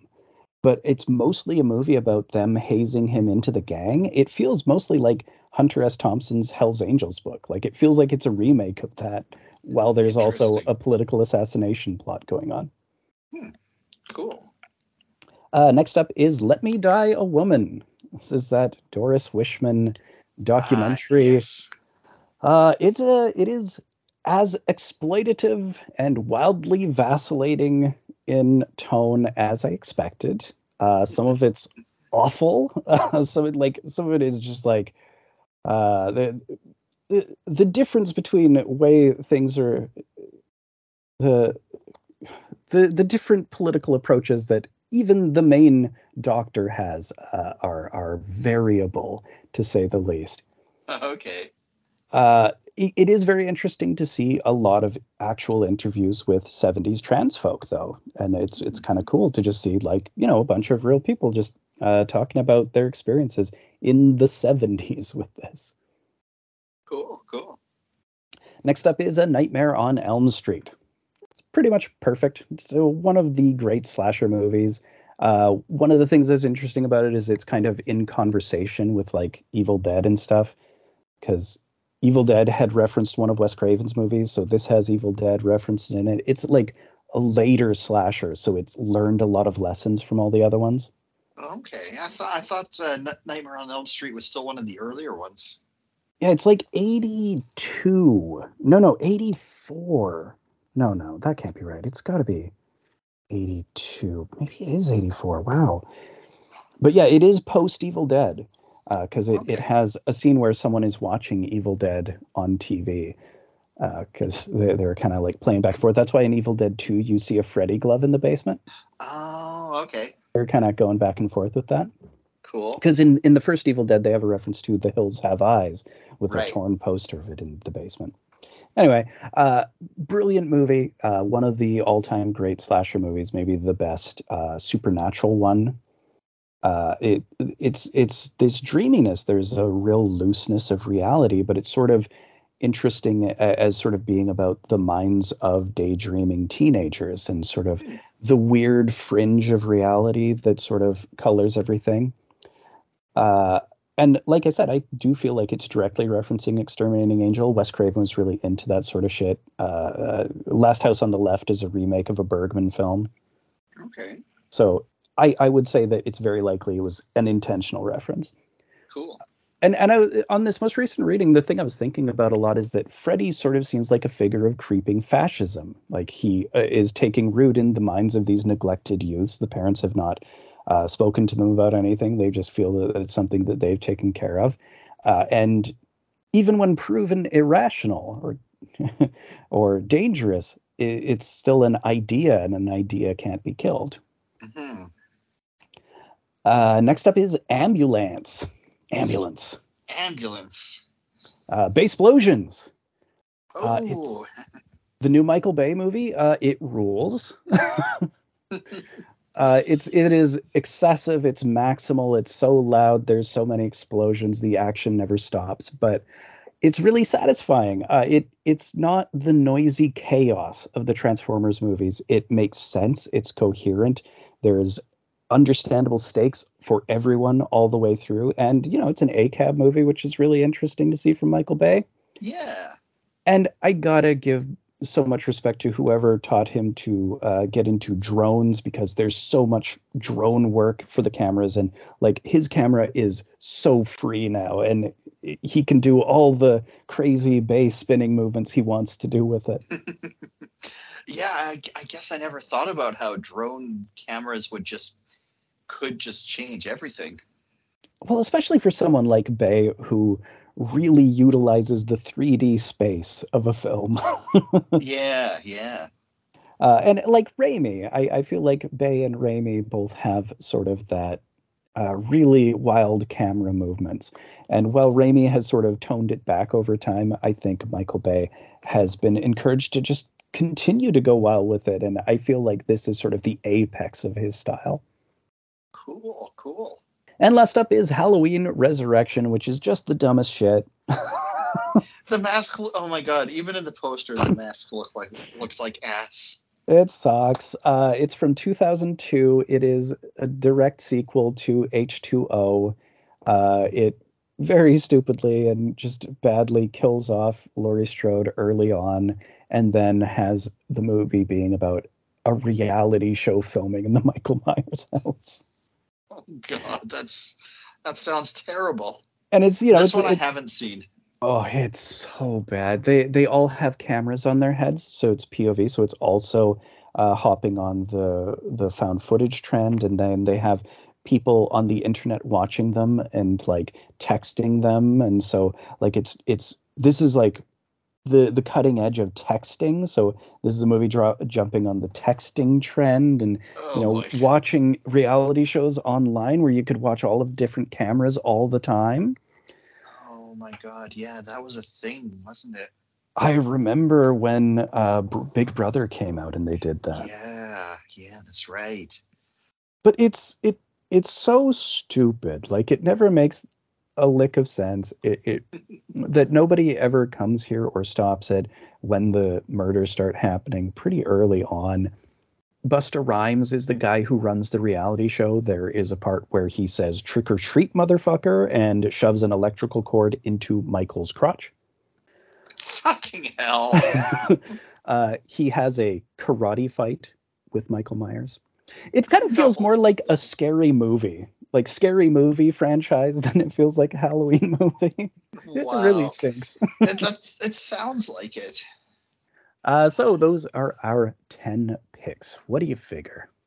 Um, well, you've kind of sold me on ambulance because you messaged me in the chat when you were done seeing it before, and you were like, "Ambulance rules." It is pretty great, although I, I will. It's long because it's Michael Bay and it's very maximal, so it is like Oh, two fifteen. But like, yeah, it's it's a hell of a ride and it's really good. Okay.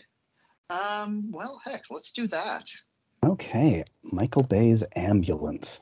Uh, so we've got uh, just five editions that I'll just very quickly go over because we're not going to be uh, picking from them this week, but uh, this very time. quick.